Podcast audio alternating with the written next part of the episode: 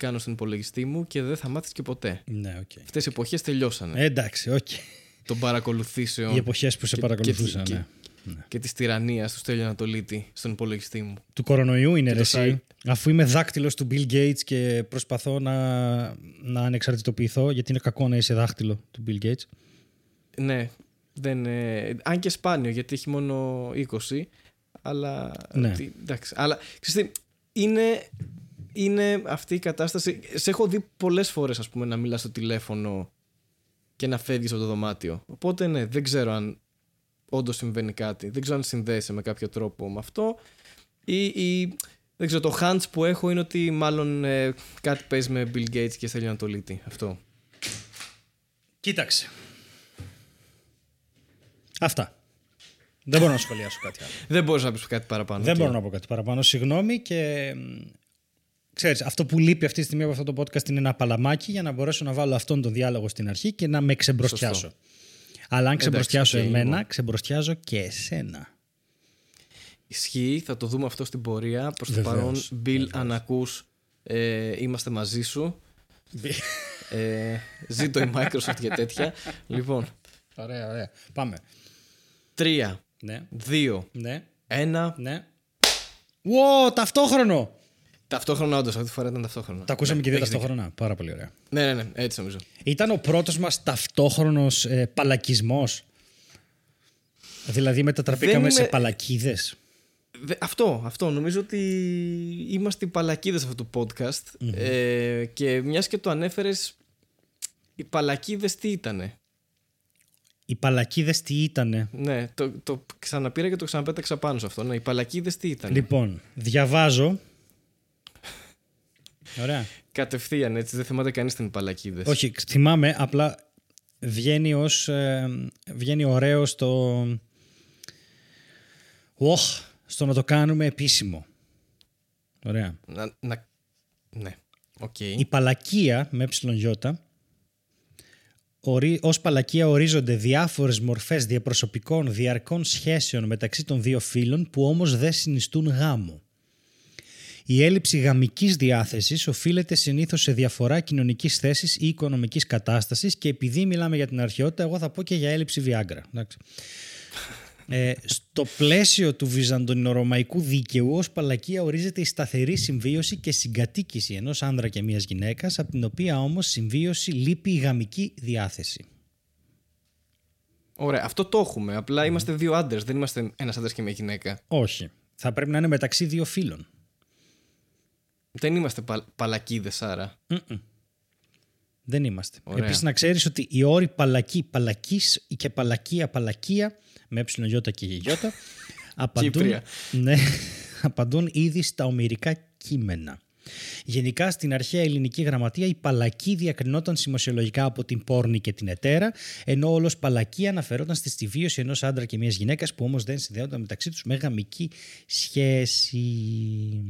Υπό μια ειδικότερη έννοια, ο όρος παλακή δήλωνε και την ιέρεια που παλακευόταν για τελειτουργικούς λόγους. Δεν έχω ξαναπεί αυτά τα γράμματα μαζεμένα μεταξύ των, ε, Όλα. ποτέ. Αυτό το Και παλακή. μάλιστα αντί, τα έχεις πει, απλά αντί για το πι μπροστά έχει το έχω μη. το μη. Ακριβώς αυτό θα Αυτό. έλεγα τώρα. Ότι συνήθως, ναι, έχω πει μαλακή, μαλακής, μαλακία, μαλακία, αλλά δεν έχω πει ποτέ παλακής, παλακία, παλακία, παλακία. Και μόλις φάγαμε τη μάνα Παλακία, στο YouTube. παλακίου. Ναι. Καλώς ήρθατε σε ένα ακόμα επεισόδιο Μαρμελάδα Φράουλα. Α. Αφού φάγαμε τον μπαν, καλώς ήρθατε. Ρε, δεν μπορώ άλλο με Προφανώς. Αυτό. Ξέρεις τι, αντέξαμε πάρα πολύ. Α- Αντέξαμε σχεδόν δύο λεπτά που είπες παλακία και δεν αναφερθήκαμε σε κάποιο προφανές αστείο. ας Ένιωθες πούμε. και εσύ το γαργαλιτό στο... Ε, Πάρα πολύ ώρα. Πάρα πολύ. Είπα να, τα, είπα να τα αφήσω γιατί είχε, είχε ζουμί όλο αυτό. Ναι. Ε, άρα, α- άρα από ό,τι καταλάβαμε και συμπεράναμε δεν είμαστε παλακίδες, έτσι. Δεν γίνεται Όχι, αυτό. δεν Πρέπει είμαστε να- μεταξύ μας παλακίδες. Όχι. Αλλά η σχέση μας είναι παλακία. Η σχέση μας είναι 100% παλακία. είναι μια Δεν είναι παλινδρομική, γαμική εννοώ. παλινδρομική παλακία. είναι. δεν είναι γαμική, όχι. Δεν, υ- δεν υπάρχει γαμική διάθεση μεταξύ μας. Affectio maritalis που λέει εδώ. Και ξέρεις γιατί... Γιατί ρε γαμό, το έχει τη γαμική και το παλακία μέσα σε μια πρόταση όλα μαζί. Να θα σου μπορούσε πω. να είναι βρισιά ταξιτζή αυτό το πράγμα. Και να μην. και βα- βασικά θα μπορούσε να το πει κάποιος και να φαίνεται σαν βρισιά, αλλά να μην είναι καθόλου βρισιά όλο αυτό. Ξε... Όμως πες μου τώρα λίγο. Άμα πεις σε κάποιον άντε γαμώ την παλακία σου. Τι του γαμάς εκείνη την ώρα; Δηλαδή, αφού φάγαμε που φάγαμε το demonetize, ας το βρούμε. Αν. Τι- Δεν είναι η γυναίκα του, είναι η κοπέλα του.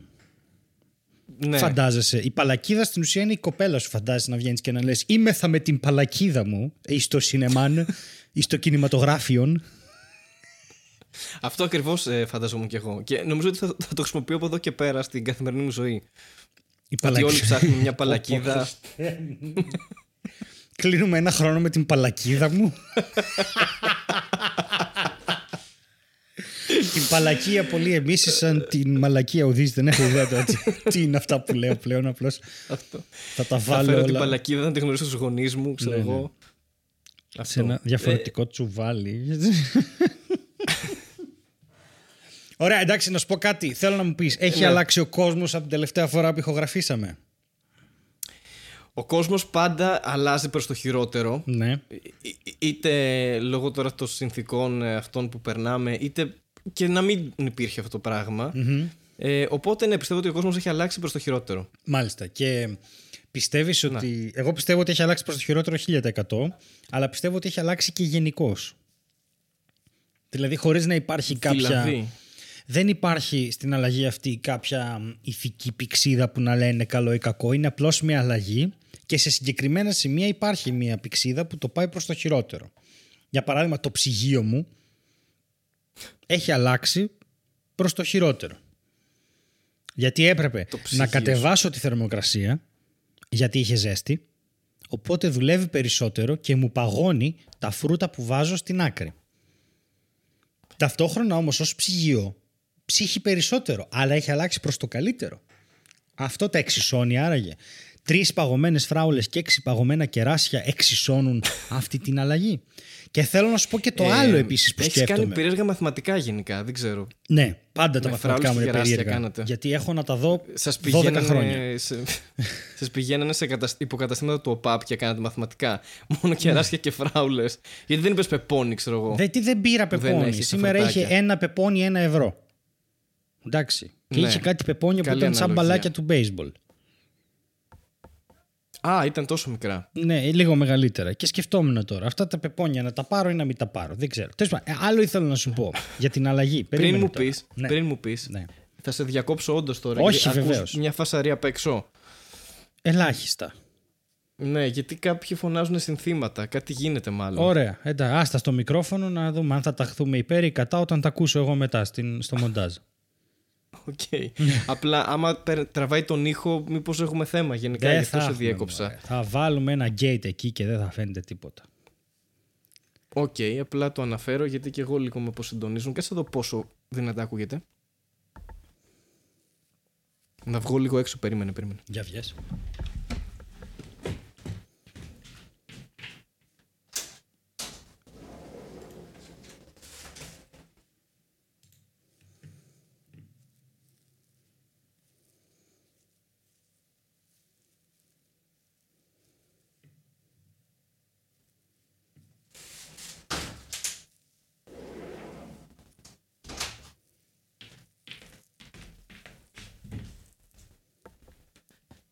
Εντάξει, νομίζω κάνανε ένα πέρασμα και φεύγουνε. Sorry γι' αυτό, θα το κόψουμε στο μοντάζ προφανώς. Ό,τι Ε, θέλω θα κάνω.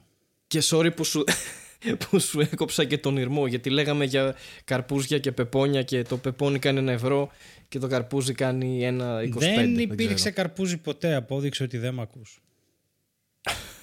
Το ξέρω ότι δεν υπήρξε καρπούζι. Εγώ το έθεσα, εγώ το Α. έβαλα στο τραπέζι αυτό. Αχα, μάλιστα. Λοιπόν, κοίταξε. Αυτό Ναι. που έλεγα πριν για τις αλλαγές είναι ότι έχει αλλάξει ο κόσμος λίγο Ναι, και δεν ξέρω, εσύ λες αλλάζει πάντα προς το χειρότερο Οκ. ναι.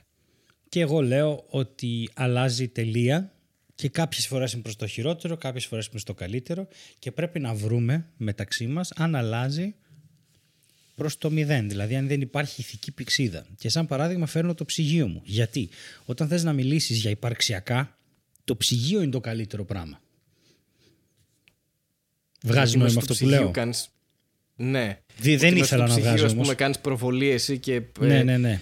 αναρωτιέσαι, ας πούμε, γιατί να υπάρχει ζωή, τι, Ναι, ποιο ναι, είναι το ναι. νόημα, ας πούμε, κτλ. κτλ. Της αλλαγής το νόημα, όχι το... Της αλλαγής, όχι της ζωής. Ναι, ναι. Ναι. Δεν ξέρω, εγώ νόμιζα το, το νόημα της αλλαγής είναι το Πασόκ. Μμμ. Μέχρι εκεί. Μμμ. Αυτά μας έχουν μάθει μας μεγαλώντας τα 90s. Μμμ. όσο πρόλαβα. Τώρα που Εκτός αν είπες... έχεις ψυγείο Πασόκ. Πα- Φαντάζεσαι. που είναι μισό πεπόνι με τέτοιο.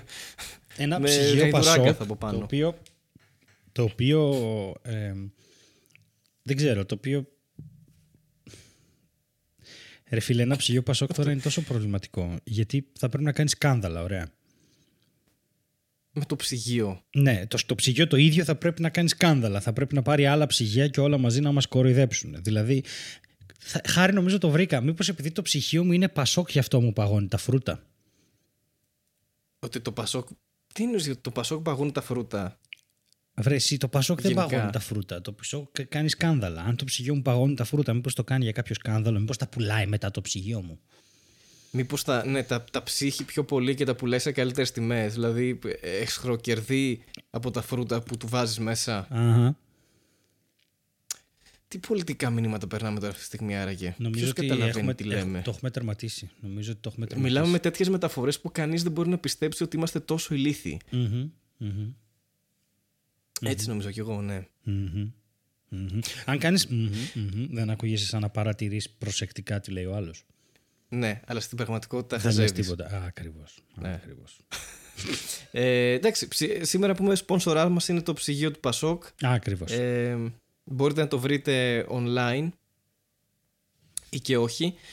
Ε, και εντάξει, μιλώντας για συσκευές, θες να πούμε για το θέμα που θέλουμε να πούμε και οι δύο, ότι μας συνέβη πρόσφατα Ε, συγγνώμη, σαν αγορά; Συγγνώμη, μισό λεπτό, θα το πούμε αυτό. Συγγνώμη, Ναι. έψαξα στο Google ψυγείο του Πασόκ. Δεν γινόταν να μην το κάνω. Ναι, Έχει 90.000 αποτελέσματα. το ψυγείο του Πασόκ. Ναι, το πρώτο είναι του 30 Ιουνίου του 2008 και λέει βάζουν τις διαγραφές στο ψυγείο του Πασόκ. Άρα χάρηκα που υπάρχει! Δεύτερο Οκ. νέο, Φεβρουάριο του Πασόκ. Φεβρουάριο του, του 2008. Καλά, εντάξει. Φεβρουάριο του Πασόκ. Καλά, υπήρξαν πολλοί Φεβρουάριοι του Πασόκ. Μην το... Α, του Πασόκ, ναι. Ναι. Ε, όπου οι μέρες ήταν πάντα 29. Λοιπόν, στο ψυγείο. στο ψυγείο η κόντρα με συν. Ωραία. Και τρίτο ψι- Τι λέει; είναι βίντεο σε YouTube το οποίο λέει με το Πασόκ είχαμε ένα ψυγείο γεμάτο. Σωστό. Και είναι τίτλος καναλιού με φώτο το Σιμίτι. Έχει έναν subscriber. Έχει, Μα τέλειο μου. Ναι, πες. έχει δημιουργήσει κάποιες playlist με 30 και 50 βίντεο η καθεμία. Η μία είναι με τον Boromir από το Lord of the Rings. Ο Μπόρομερ ήταν Πασόκ, ξεκάθαρα. Ναι. Η άλλη είναι M και έχει Maiden και ξεκινάει δύο φορές τη σειρά το Trooper. που δεν ξέρω, δεν θα ήθελα ποτέ το Trooper να είναι ο ύμνος του Πασόκ, αλλά ο τύπος το έκανε. Μετά- Φαντάζεσαι τον Ντίκινσον με σημαία του Πασόκ Να να ανεβίζει. συναυλίες. Πώς έχει τη σημαία της Βρετανίας, ρε παιδί μου, όταν λέει το Τρούπερ. να βγαίνει και να έχει σημαία Πασόκ και να κουνάει εδώ στην Ελλάδα. και Alexander the Great και τέτοια. Πω. You take my pension, but I'll take yours too. Πόσο Ευρωπαϊκή Ένωση αυτό που Καλά, είπες. τέρμα, Πόσο τέρμα, Ευρωπαϊκή τέρμα. Ένωση. Μα η στίχη του Trooper για ύμνο του Πασόκ. Λοιπόν, μετά είναι... έχει το Favorites, όπου έχει 29 βίντεο και είναι μια τύπησα με μαγιό. Δεν ξέρω ποια είναι τα υπόλοιπα. Ε, Είναι η ίδια. όχι, στο- στα Η ίδια σε όλα τα Favorites, βίντεο. για να καταλάβεις τα Favorites, έχει Deep Purple Smoke on the Water, Ναι, Iron Maiden The Wicker Man, Metallica Nothing Else Matters και μετά Cecilia Carillo, Όλα. Cecilia Carillo Micro Bikini Video Shoot. Δεν ξέρω ποια είναι η Cecilia. Α, είδα ποια είναι η Cecilia Carillo. Ε, εντάξει, είναι Ποια μια, είναι; είναι μια αδύνατη πλαστική κοπέλα λίγο που έχει ένα πολύ μικρό μπικίνι και ο τύπος έχει πολύ πολύ μικρό μπικίνι χάρη δηλαδή Είναι μπικίνι του Πασόκ όμως. Ε, είναι ξεκάθαρα μπικίνι του Πασόκ γιατί εδώ έχουν γίνει περικοπές σε υφάσματα και έχει δοθεί. πά- Πάτα λίγο αυτό το βίντεο και πήγε, που σου έστειλα τώρα και πήγαινε στο 1.29 για να καταλάβεις τις περικοπές που έχουν γίνει. Οπότε κατάλαβες. Ναι, αλλά αυτό δεν δε, δε φταίει το Πασόκ γι' αυτό. Περίμενε. Όχι, βέβαια. Απλά μετά Σε ποιο έχει λεπτό θες να πάω; 1.29. Καταρχάς, Παναγία μου, ξεκινάει, Είδες αυτό. ξεκινάει με warning το βίντεο. ναι, ναι, full, full. Δεν είναι. είναι Δεν το micro περίμενα αυτό bikini που video ήθελα. shoot. 5 εκατομμύρια views. 500 comments. Εντάξει. Αν μη τι άλλο, ο άνθρωπος αυτός έχει ενδιαφέροντα και ο συμβολισμός με το ψυγείο του Πασόκ είναι όντως σημαντικός και είναι όντω. Και όντως συμβολίζει την αλλαγή αυτού που είπες. Γιατί ρε παιδί μου, αν σκεφτείς από το ψυγείο ξεκινάνε όλα. Από εκεί τρεφόμαστε. ναι, ρε από, αγόρι μου. εκεί, από εκεί. Δεν δεν διαφωνώ σε αυτά. Θέλω να μου πεις πώς τα favorites έχει μέσα το Wind of Change, το Star Wars το Imperial March, το theme song του Indiana Jones, thi- soundtrack από το Pirates of the Caribbean και την Cecilia Carillo με micro bikini video shoot. Επίσης βλέπω εδώ έχει Κοίτα. το Wagner, το Ride of the Valkyries, εντάξει. Και ακριβώς Ωραία. από κάτω στα αγαπημένα του είναι το Hilarious Farting soundtrack. έχει κλανιές και Νικόλα Άσιμο Venceremos από κάτω και όλα αυτά το μπεχλιβάνι του Παπακωνσταντίνου και μετά micro bikini video shoot. δηλαδή, οκ, έχει μια, είναι μια... Όλα αυτά είναι επαναστατικά. Δεν ξέρω, κομμάτια αυτά που είπες. Το Wind of Change είναι, ας πούμε. Οι πειρατές της Καραϊβικής είχαν μια επανάσταση μέσα τους. άμα το σκεφτείς. Είχανε Το, βέβαια. το, το, Είχανε. το καράβι του Πασόκ που ήρθε και τα άλλαξε όλα, ρε παιδί μου. Ναι, ότι ναι. αυτό. Και να Με σου, τα πω, ρούμια και. Ναι. να σου πω ότι βλέπω από κάτω τα subscriptions που έχει. Ωραία. Έχει στο κανάλι Submedia, έχει στο κανάλι The Greek Pipe Smoker, που είναι ένας τύπος ο οποίος καπνίζει πίπες, φαντάζομαι, ναι, και κάνει review πίπες, πίπες, Πίπερς. πίπερς. και έχει και στην Πιπέρια. σιτουασιονιστική αναρχία. Subscribe. Αυτό τι είναι τώρα; Δεν, δεν ξέρω. Είναι αναρχικός γιατί έχει και τους Αντίφα και το με χωρίς πατρίδα. Οκ. Εντάξει. Έχει μια αναρχία στο τι έχει κάνει subscribe στο YouTube πάντως σίγουρα. Ναι, Δεν ναι, ξέρω ναι, αν όχι, το αρχικός, αλλά προσέχει. έχει. Ναι, ναι, ναι. Εμένα μου αρέσει Υπάρχει αυτό ο ένα ένα άναρχο- subscriber, ο οποίος είμαι σίγουρος ότι πήγε και τη Σεσίλια Καρκαρίνο, πώς τη λένε. Τι καρκάρι. Δεν ξέρω. ρε, Καρίγιο είπες. ε, Δεν ξέρω ρε πώς τη λένε, δεν με ενδιαφέρει. Εντάξει, θα είναι καλά η κοπέλα και αυτή και το Πασόκ. Ναι, ναι. Ε, Πάντως το Google να ξέρεις ότι πληρώνει. Έτσι. Έβαλα ψυγείο του Πασόκ και βγάλαμε διαμάντια. Ισχύει. Έτσι, Ισχύει, μπράβο. βέβαια, εμείς το σκεφτήκαμε πρώτοι, αλλά υπήρχε. Δεν φταίμε εμείς. Ναι. Υπήρχε ήδη. Κάποιος μας έχει προλάβει. Κάποιο. Και εντάξει, και είναι και ωραίο όνομα γενικά, δεν ξέρω, για πολλά πράγματα. Το ψυγείο του πασοκ Για μαγαζίς του ψυρί, ξέρω εγώ. Πώς Μαγαζί είναι στο το Σιρή. καρότσι του γιατρού, ας πούμε. Που είναι σαντουιτσάδικο. Ναι. Ή... Το καλάθι της νοικοκυράς που Ναι. είναι κάτι που είχαν εφεύρει οι... στην κρίση τα κανάλια. Ή ο λογαριασμός ΔΕΗ, ξέρω εγώ. Κάτι, Αυτό κάτι- ε, κάτι χαρί. τέτοιο, ας πούμε. Να σου πω κάτι. Σκέφτομαι σοβαρά να πάω να βάλω 150 ευρώ μέσα στη ΔΕΗ γιατί δεν μου έρχεται λογαριασμός εδώ και μήνες. Φοβάμαι πάρα πολύ και τι θα έρθει και ότι θα μου κοπεί το ρεύμα και επειδή δεν έχουμε πασόκ δεν μπορώ και να το πληρώσω. Θα μου πεις γιατί 150 ευρώ, γιατί είναι το maximum που μπορώ να δώσω αυτή τη στιγμή και ελπίζω να μην Οκ. μου κόψουν το ρεύμα. Τι να κάνω, δεν μου φέρνουν τη ΔΕΗ μου. Μπορείς να τους πεις, παιδιά, εγώ αυτά έχω. Πάρτε τα. Μην μου Και σε κόψετε καλή το ρεύμα μαγιά. παρακαλώ. Don't kill me please. Σας παρακαλώ. Ναι, Μην με χωρίσετε, σας παρακαλώ. Πρέπει να ζήσω. Πρέπει να επιβιώσω το ψυγείο του Πασόκ που έχω. Εν τω μεταξύ, με παίρνει συνέχεια η αγνώ τη μαλακία σου, αλλά με παίρνει συνέχεια η Βόλτον. και δεν ξέρω αν αυτή έχει πάρει τη ΔΕΗ και της έχει πει να μην μου στέλνει λογαριασμό. Ε, πρώτα απ' όλα, πώς την είπες, Βόλτον ή Βόλτρον; Βο- Βόλτρον. Ο Βόλτον είναι. Όχι, καλά. Ο Βόλτον Voltron. είναι ο τέτοιος. Όχι, και, ο Voltron και τα είναι- δύο ακούγονται περίμενε. Transformers καταρχάς. Δεν είναι Περίμενε όνομα γιατί. εταιρείας Περίμενε, αυτό. περίμενε. Ο Βόλτρον είναι. Transformer. Σίγουρα είναι. ναι, η Βόλτον είναι η εναλλα- ο εναλλακτικός, ο πάροχος εναλλακτικής. Με, πήρε, με πήρε ο Βόλτρον και μου είπε για να μου πουλήσει ρεύμα. ξέρω εγώ αυτό. Γεια σας καλούμε από το Βόλτρον. Είμαστε ο αντιπρόσωπος και είμαστε, είμαστε Υπήρχε- πολλοί ο αντιπρόσωπος ένας. Περίμενε, γιατί υπήρχε Είμαστε- και Voltus 5. Υπήρχε και Voltus 5. Το οποίο ήταν πάλι, ένα, Αυτό- ήταν πάλι ένα ρομπότ. Τι γίνεται με όσα ξεκινάνε από Vol. Ο Όχι, υπάρχουν και άλλα πράγματα που ξεκινάνε από Volt και δεν είναι. ρομπότ. Transformer. Όπως. Ναι, ας Φρεσμένα. πούμε το, το Voltaren που έγινε Voltarol. Για κάποιο λόγο. όχι, όχι, περίμενε. Θα βάλω Voltaren Robot. Μισό. Να το. Voltron Legendary Defender. Ε, δεν μπο- με το όνομα Voltron, ας πούμε, είσαι ή Transformer ή Antivirus. Δεν μπορείς να είσαι κάτι άλλο. πω, πω, antivirus Voltron. Voltron, ναι. ο Νόρτον και ο Voltron. Ο Voltron. τα δυο βουνά μαλώνανε. Και θα είναι η κλασική ιστορία από πίσω που ήταν αδέρφια και τσακώθηκαν και μετά φτιάξαν διαφορετικά Antivirus. Antivirus, ναι. Το οποίο το ένα. Και τε- Πρέπει, άλλα, Ναι. πρέπει να του δώσει άλλα για να ενωθεί και να γίνει πιο δυνατό. Ενώ το Καλά, Norton- ναι, εννοείται. και οι δύο ήταν Transformers εντωμεταξύ, ταυτόχρονα εκτός από Antivirus. Πω πω, ξέρεις τι μου ήρθε τώρα. Τι; Θυμάσαι το και οι δύο ήταν υπέροχοι. Φαντάζομαι το και οι δύο ήταν Transformers.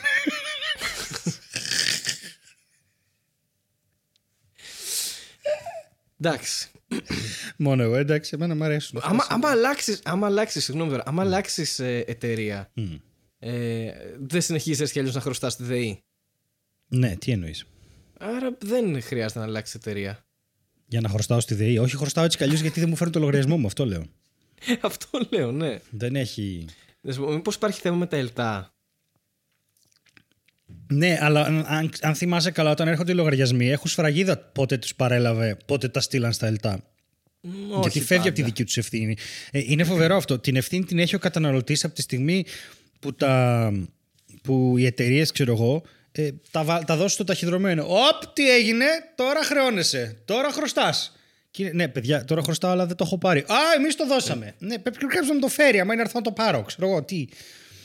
Εν τω μεταξύ, θα μου πει κάποιος γιατί δεν έχεις online; Μα έχω online. Έχω Ναι, ο online. λογαριασμός δεν είναι online. Έρχεται και online ο λογαριασμός και είναι ένα Έρχεται ευρώ. online. Βεβαίως Α, το και είναι ένα φτιάξεις. ευρώ λιγότερος. Και είναι στο email του συγκατοίκου και θα έπρεπε να έχει έρθει. Δεν έχει έρθει. Α, ούτε στο mail. Όχι. Μήπως πίσω από όλα αυτά μου κρύβεται ο Voltron; Μήπως υπάρχει εδώ μια συνωμοσία. Μήπως ο Voltron είναι αντίπαλος του Bill Gates.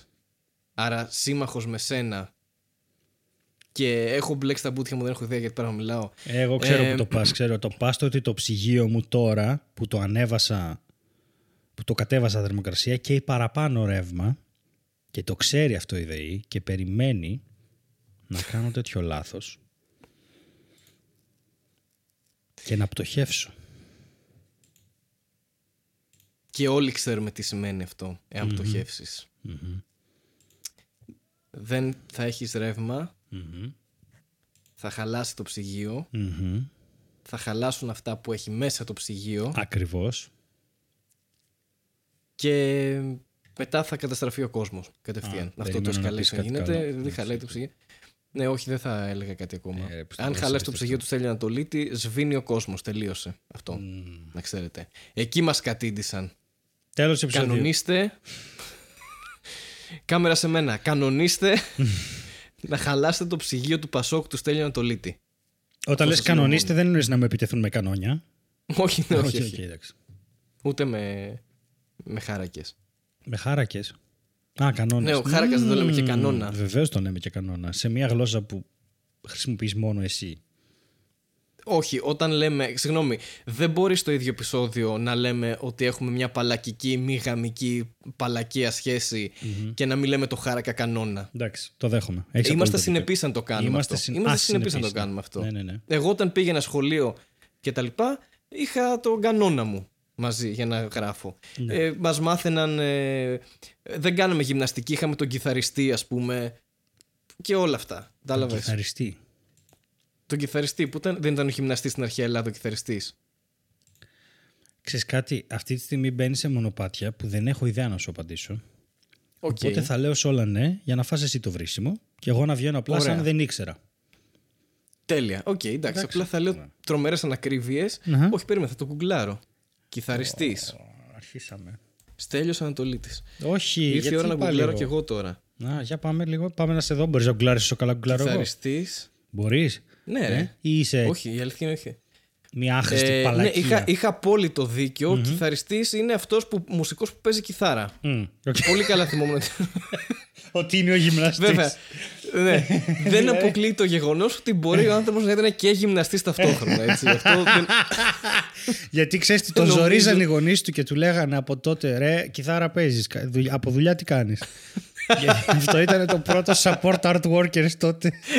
Επειδή οι κιθαριστές ήταν. και έλεγε Είμαι γυμναστής σε λύκειο. Αυτό. Όχι, Ε, λελέμ. Που έλεγε η γιαγιά μου. Ήθελε ναι, να είναι δημόσιος υπάλληλος. Τι έλεγε η γιαγιά σου, Όχι, λελέμ. τι, τι σημαίνει αυτό; Ο Θεέ μου. ξέρω. Α. Οκ. Εντάξει, πολύ μορφωτικό επεισόδιο σήμερα. Ναι. Συγγενικές λέξεις, κιθάρα, οκ, το ξέραμε. Κιθαρωδός, κιθαρίζω. Μμμ. Το οποίο να Εσύ φίλε, ξέρεις, κιθαρίζεις; να ξέρεις, έχει μόνο ένα γράμμα διαφορά από το καθαρίζω Ναι. και αυτό είναι σημαντικό. Ε, Για κάποιο λόγο και εγώ το πιστεύω ότι είναι σημαντικό αυτό. Έτσι, γιατί... Ναι. Λοιπόν, πάμε, πάμε. Λοιπόν, ε, εντάξει, πες. τε- καραντίνα τέλος, αλλά η παράνοια που υπάρχει έξω, ρε, ρε, Ναι. ρε, ρε, Μίλα πραγματικά, μας για την παράνοια που υπάρχει έξω, γιατί ρε, δεν μπορείς να καταλάβεις, δεν, μπορείς να- δεν, δεν νομίζω ότι μπορείς να καταλάβεις τι γίνεται. Μοίρα, Έχει χαζέψει το, το σύμπαν, ρε. Όχι η πανδημία, όχι, δηλαδή... Ξέρεις ποιο είναι το αγαπημένο μου σε όλα αυτά; Το παράδοξο της αποτελεσματικότητας. Μ' αρέσει πάρα πολύ, γιατί οι μισοί πλέον Έλληνες, από ό,τι φαίνεται, ε, πιστεύουν ότι δεν υπήρξε ποτέ ιός. Οκ. Ναι, ναι, όντως υπάρχει αυτό το, το Ναι. ρεύμα ε, αυτής της, ε, Ναι. Το, το οποίο με θλίβει, διότι, ρε παιδιά, κάναμε και πήραμε όλα αυτά τα μέτρα για να μπορούμε να κυκλοφορούμε μετά πιο ελεύθεροι. Όλοι, παγκοσμίως. Να περιορίσουμε τον ιό και να μην μεταδίδεται όπως να είναι. Να βρούμε όλα τα κρούσματα και να πούμε εντάξει, αυτά ήταν, τα έχουμε, βγείτε τώρα. Οκ. και έρχεται ο άλλος και σου λέει: Ε, τι μείναμε δύο μήνες κλεισμένοι σπίτια μας, τίποτα δεν έγινε. Ναι, αυτά, προσπαθούσαμε να μην γίνει τίποτα. Π- Προσπαθούσαμε. Δηλαδή. Δε... Α! έξαλλος, έξαλλος. Μα είμαι έξαλλος γιατί δεν μπορεί να, για μία φορά ας πούμε να κάνουμε ο, όλος ο πλανήτης να μένει σπίτι και μετά εσύ να λες ε, και τι έμεινα σπίτι αφού τίποτα δεν έγινε. Δεν βγάζει νόημα αυτό το πράγμα. Έμεινε σπίτι για να μην γίνει τίποτα. Αυτό ήταν το Ναι, και, αποτέλεσμα. επειδή, και επειδή έμεινε σπίτι δεν έγινε τίποτα. Αυτό, Αυτό δηλαδή άμα ε, ε, είναι σαν να λες θα μείνω σπίτι δύο μήνες και όταν βγω έξω θέλω να αρρωστήσει και να πεθάνει το μισό μου σόι εντάξει αλλιώς δεν πιστεύω τίποτα. Αυτό, ναι. Αλλά εγώ να είμαι οκ. αυτό. Όχι, εγώ δεν μένω δύο μήνες τζάμπα στο σπίτι μου για να μην πάθει κανείς τίποτα. Όχι. Άμα μείνω σπίτι, θέλω να βγω έξω και να συνεχίσει ο έωση να υπάρχει. Θέλω να κάνω πράγματα που δεν αποδίδουν. Θέλω να κάνω πράγματα χωρίς νόημα. Αυτή είναι η ζωή μου. Δε- Έτσι καταλαβαίνω εγώ τη λογική γύρω μου. Καταλαβες, να, να κάνω. Αυτό, μα, μα έχει δίκιο. Δηλαδή, αυτό δεν έμεινε μέσα για να μην πάθει κάτι ο ίδιος, αλλά να πάθουν οι άλλοι. Ρε, πραγματικά, ειλικρινά, δεν καταλαβαίνω. Αφού δεν έπαθε κανείς τίποτα, άρα μήπως έχει δίκιο. Κοίταξε. Ε, δεν θέλω ούτε καν για πλάκα να το προσεγγίσω αυτό. Το μήπως έχει δίκιο. Ναι. Γιατί πλέον είναι επικίνδυνο. είναι, είναι επικίνδυνο πλέον να, να λες τέτοια πράγματα. Γιατί δεν ξέρεις ποιος θα τα πιστέψει πραγματικά. Ναι, σε αυτό έχεις δίκιο. Είναι, είναι φοβερό. Εμείς μπορεί να τρολάρουμε εδώ πέρα και μετά να κόψει κάποιος αυτό το πράγμα που τρολάρουμε και να μας αναφέρει σαν ε, ανθρώπους οι οποίοι πιστεύουν αυτά και, και ξέρεις τι. Ε, κάπως... ε, Εντάξει, ναι. Αυτό που λες είναι φόβος για όλα τα επεισόδια που έχουμε κάνει. Αν κόψουν μόνο αποσπάσματα και κάνουν μια σειραφή από αποσπάσματα που τρολάρουμε, ε, βγαίνει η καλύτερη θεωρία συνωμοσία, πιστεύω. κοίταξε. Που θα το έκανες βίντεο εσύ ξεχωριστό στο κανάλι. Ναι, σου. ναι, ναι. Θα σου Αυτό. πω. Θα σου πω. Έχεις δίκιο. Γι' αυτό και στρατηγικά όταν κάτσαμε να σκεφτούμε πώς θα κάνουμε αυτή την εκπομπή είπαμε πρέπει να λέμε ό,τι να είναι ώστε ό,τι και να απομονώσει κανείς να μην βγαίνει ε, νόημα. Το θυμάσαι Σωστά, αυτό που το είπαμε. Σωστά. Έτσι. Ακόμα και αυτά μεταξύ τους που θα πω Ακριβώς. να μην βγάζουν κανένα νόημα. Τίποτα, ναι. Οπότε ε, θα πρέπει να φτάσει κάποιος στο σημείο να απομονώνει λέξεις-λέξεις. Ωραία. Ναι. Και να, ωραία. Ε, Οπότε, εντάξει, ξέρεις τώρα. Μόλις καταλάβατε για ποιο λόγο η μαρμελάδα φράουλα καμιά φορά δεν βγάζει ιδιαίτερο νόημα. Γιατί έτσι το έχουμε σκεφτεί για να μην μας κατηγορήσει ποτέ κάποιος για θεωρία συνωμοσίας. Βλέπετε τώρα πόσο μπροστά είμαστε. Σαν παραγωγή. Ε, Τόσο μπροστά στο ψυγείο του Πασόκ θα έλεγε. Ακριβώς. Κανείς. Όχι, απλώς ζούμε ρε παιδί μου. Θα σου πω τώρα το γυρνάω στο σοβαρό γιατί θέλω να το συζητήσω μαζί σου. Γιατί είσαι από τους πιο Ναι, ναι, όχι, λογικούς όχι. και ήρεμους ανθρώπους που ξέρω. Και. Ρε, εσύ, Το ίδιο ισχύει και για εσέ, έτσι να το πούμε και αυτό. σε Να ευχαριστώ. ευλογήσουμε λίγο τα γένια ο ένας του άλλου. Ναι. Γιατί έχουμε και οι δύο γένια επίσης. Ναι, ναι. Καλά, εγώ όχι πολλά, εσύ έχεις κανονικά. Και είναι και σκληρά σαβούρτσα είναι. Πω, πω. Δηλαδή, να ξέρετε, όταν πλένει πια το χάρις, εκεί με το πηγούνι του τα πλένει. Δεν, είναι- δεν χρειάζεται σερμάτινο τέτοιο. Ρε, παιδί μου, Βολεύει κιόλας. βολεύει, ναι, έτσι. Κάνω πιάτα και τα βάζω στη μούρη μου, έτσι. Ναι, με το που τρως, ρε, θα γλύψω λίγο το πιάτο και όπως γλύψει, οπ, είναι και καθαρό. ρε, εσύ είναι. Ωραία. Υπάρχει ένα. Εγώ πώς το έχω εντοπίσει. Υπά- υπάρχει ένα. Θα το πιάσω λίγο ηλίθια και δεν ξέρω ακριβώς για τι πράγμα μιλάω, γιατί είμαι λίγο άσχετος, οπότε διορθώστε με και μορφώστε με. Αλλά υπάρχει ένα... Υπά, είμα, ζούμε τον μεταμοντερνισμό, ρε, αυτό το postmodernism, okay, το οποίο ξεκίνησε να αμφισβητεί την παλιότερα και εκτιμένη γνώση για να πάμε παρακάτω. Μπλα, μπλα, μπλα. Το ζήτημα είναι ότι αυτό έφερε ένα πράγμα το οποίο λέγεται, ε, εγώ το αποκαλώ post-truth και έτσι είναι μάλλον και ο όρος του. Ζούμε σε μια εποχή μετα-αλήθειας, δηλαδή η αλήθεια δεν έχει κάπως σημασία. Ξέρεις, σημασία Ναι. έχει το να το λες πολύ και με τα social media θα βρεις κι άλλους να το ενστερνιστούν και από τη στιγμή που το Ισχύει. πιστεύεις κάπως είναι αλήθεια. Και θυμάμαι πάντα είχαμε μια συζήτηση με, στο Λύκειο με τον φίλο μου τον Παύλο που κάναμε, αυτός ήταν θεωρητική και είχε τρέλα με τη φιλοσοφία και τα λοιπά και τον άνθρωπο, εγώ ήμουν θετική και όλα αυτά. Και πάντα λέγαμε το ότι αν είσαι σε ένα απομονωμένο νησί και δεν υπάρχει εξωτερικός παρατηρητής και είναι 50 άτομα και 25 λένε ότι βρέχει και το πιστεύουν και 25 άτομα λένε ότι δεν βρέχει και πάλι το πιστεύουν, δεν μπορείς να κάνεις κάτι γι' αυτό. Είναι η αλήθεια τους. Θα πρέπει να βρεθεί εξωτερικός παρατηρητής, ο οποίος να μετρήσει τη βροχή και να τους το παρουσιάσει. Και εκεί είναι το πρόβλημα. Και εκεί θα φανεί και τρελός, ας πούμε, για να αποδείξει αυτό Ναι. το, το αυτονόητο π.χ. Ναι, αλλά... και το πρόβλημα, ξέρεις ποιο είναι το μεγάλο πρόβλημα που έχει αυτός ο παρατηρητής, ότι είναι ξένος από αυτή την κοινωνία. Το, αυτό που σημαίνει αυτή τη στιγμή με την επιστήμη μας. Είναι τόσο far off η επιστήμη, τόσο μακριά από τις δομές της κοινωνίας και τα μελετάει όλα με έναν τόσο συγκεκριμένο τρόπο που δεν μπορούν να γίνουν πάντα εκλαϊκεύσεις. Και είναι πάρα πολύ δύσκολο. Με αποτέλεσμα δημιουργούνται επικοινωνιακά χάσματα όπως αυτά που έγιναν από τον Τσιόδρα στον κόσμο με τις μάσκες. ναι. Που σου λέει. Κοίτα, σε βγαίνει- αυτό το σημείο όμως και η κοινωνία απομακρύνει τους επιστήμονες. Ναι, βέβαια. Με, με αυτές τις απόψεις που διαμορφώνονται, που πολύ σωστά λες ρε παιδί μου, ότι αρκεί να βγει μια πληροφορία εκεί έξω και να ενδυναμωθεί με μια δημοφιλία, Ναι. τότε γίνεται όντως αποδεκτή επειδή και μόνο το άκουσες και επειδή το λέει πολλοί κόσμος, ξέρω εγώ αυτό. ναι. Αλλά αυτό το πράγμα αποξενώνει και η κοινωνία η ίδια τον, την επιστήμη. Ναι, Ότι γιατί οι Πράγματα επιστήμονες- που λέει η επιστήμη, παιδιά, αυτό ισχύει όμως. Ακούστε μας, λένε όχι. Ξέρω εγώ, τα εμβόλια κάνουν κακό. Ναι, και σε όπου θες μπορείς να το πας. Αυτό με τις μάσκες ή χωρίς μάσκες. Κάπως ο κόσμος έχει στο μυαλό την επιστήμη σαν θρησκεία η οποία δεν μπορεί να λέει ακόμα δεν έχουμε αρκετά στοιχεία, μη το βάζετε ή βάλτε το. Ή δεν δέχονται ότι σε μια επιστημονική άποψη μετά μπαίνουν ε, πολιτικά κριτήρια ή οικονομικά κριτήρια. Δηλαδή, είχε έναν φοβερό υπεύθυνο της ε, Νότιας Κορέας που έχει πολύ μεγάλη τέτοια με, τις- με την επιδημία, πολύ μεγάλη ε, εμπειρία γιατί είχε και το SARS πρόσφατα και όλα αυτά και τον MERS Ναι. και λέει ότι οι μάσκες σαφώς βοηθάνε, γι' αυτό και τις φοράει το ιατρικό προσωπικό. Ωραία. Αλλά αυτό είναι πολύ διαφορετικό από το να πεις στο γενικό πληθυσμό βάλε μάσκα, γιατί ένα, δεν ξέρει πώς να τη χρησιμοποιεί. Δύο, δεν είναι εκπαιδευμένο, θα την πιάνει, θα την ακουμπάει, μετά θα ακουμπάει τα μάτια του, θα τον ενοχλεί. Ωραία. Οπότε τελικά ρισκάρει ίσως παραπάνω. Και τρία, αν δεν υπάρχουν αρκετές μάσκες και βάλεις την ελεύθερη σε εισαγωγικά οικονομία που έχουμε να πάει ο κόσμος να πάρει μάσκες, δεν θα μείνουν μάσκες για τους γιατρούς και θα πεθάνουν οι γιατροί ή θα αρρωστήσουν οι γιατροί και δεν θα μπορούν να εκτελούν τα καθήκοντά τους.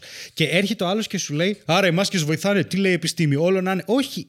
Η επιστήμη σου είπε ξεκάθαρα. Γι' αυτό τις φοράμε, γιατί βοηθάνε, αλλά δεν είναι ο μοναδικός παράγοντας. Δεν μπορεί να είναι η επιστήμη ο μοναδικός παράγοντας εν τέλει, δυστυχώς ή ευτυχώς. Ναι, Ε, ξεκάθαρα. Και είναι, είναι και στη φύση της επιστήμης το ότι. Το έχουμε ξαναπεί και σε άλλο επεισόδιο νομίζω. Ότι δεν ισχύει κάτι για πάντα και απόλυτα. Ναι. Δηλαδή η, η επιστήμη, σαν επιστήμη, αμφισβητείται κάθε δευτερόλεπτο, ξέρω εγώ. Τώρα ισχύει αυτό και αποδεικνύεται. Αύριο ισχύει κάτι άλλο, ξέρω εγώ. Που, που έχει απόδειξη, ρε παιδί μου. Και λέμε ότι α, αυτό είναι το σωστό. Δεν είναι ότι υπάρχει ένας άγραφος κανόνας ή, ή ένας γραμμένος κανόνας, όπως στη θρησκεία, ξέρω εγώ, και αυτό ισχύει για πάντα. Είτε έχουμε 2020, είτε έχουμε 1900, ας πούμε. Ναι, αυτό είναι ο τρόπος με τον οποίο θα πρέπει να ζούμε και να αντιμετωπίζουμε τα πράγματα. Με βάση αυτές τις οδηγίες που έχει σε αυτό το βιβλίο. Κοίτα, αυτό μπορεί να ισχύει για τη βαρύτητα, ας πούμε. Αλλά. Δεν, Ναι, ρε, εσύ- οκ. Πάλι είναι τόσο δύσκολο γιατί ο Lee Smolin, ας πούμε, έχει κάνει κουβέντα για τη μεταβλητότητα των φυσικών νόμων στο σύμπαν. Και έχει πει ρε παιδί μου ότι δεν ξέρουμε, αλλά κοιτάμε να δούμε από τη στιγμή που οι φυσικοί νόμοι καταρρέουν στις μαύρες τρύπες, μήπως οι φυσικοί νόμοι επηρεάζονται και από τον χρόνο. Δηλαδή, αφού βλέπουμε ότι στην αρχή του σύμπαντος δεν μας γίνουν τα μαθηματικά, δεν μπορούμε να βρούμε τους φυσικούς νόμους που ήταν εκεί, ούτε κοντά στις μαύρες τρύπες. Μήπως ας πούμε η βαρυτική, ο, ο νόμος της βαρυτικής έλξης όπως διατυπώθηκε από τον Αϊνστάιν ισχύει για τώρα και το τώρα στο σύμπαν είναι μεγάλο, δεν είναι οι ζωές μας. Είναι δισεκατομμύρια χρόνια. Σωστά. Και μήπως όταν το σύμπαν πλησιάζει προς το τέλος του, σε δεν ξέρω κι εγώ πόσα δισεκατομμύρια χρόνια, μήπως εκεί αυτοί που θα ζουν, αν ζουν κάπου και δεν έχουν παγώσει τα πάντα, να μετρήσουν μια άλλη βαρύτητα. Δηλαδή, πάλι το σταθερό. Επίσης, ο Νεύτωνας, σαφέστατα έκανε λάθος για τη βαρύτητα, αλλά ρε φίλε, με τον Νεύτωνα μπορείς να οδηγήσεις, μπορείς να τρακάρεις, μπορείς να ρίξεις μπαλάκια, μπορείς να κάνεις έτσι. Πώς το λένε, όταν βράζεις τα λαχανικά σου, όταν τσιγαρίζεις τα λαχανικά σου, μπορείς να κάνεις έτσι το τηγάνι και να τα υπολογίσεις.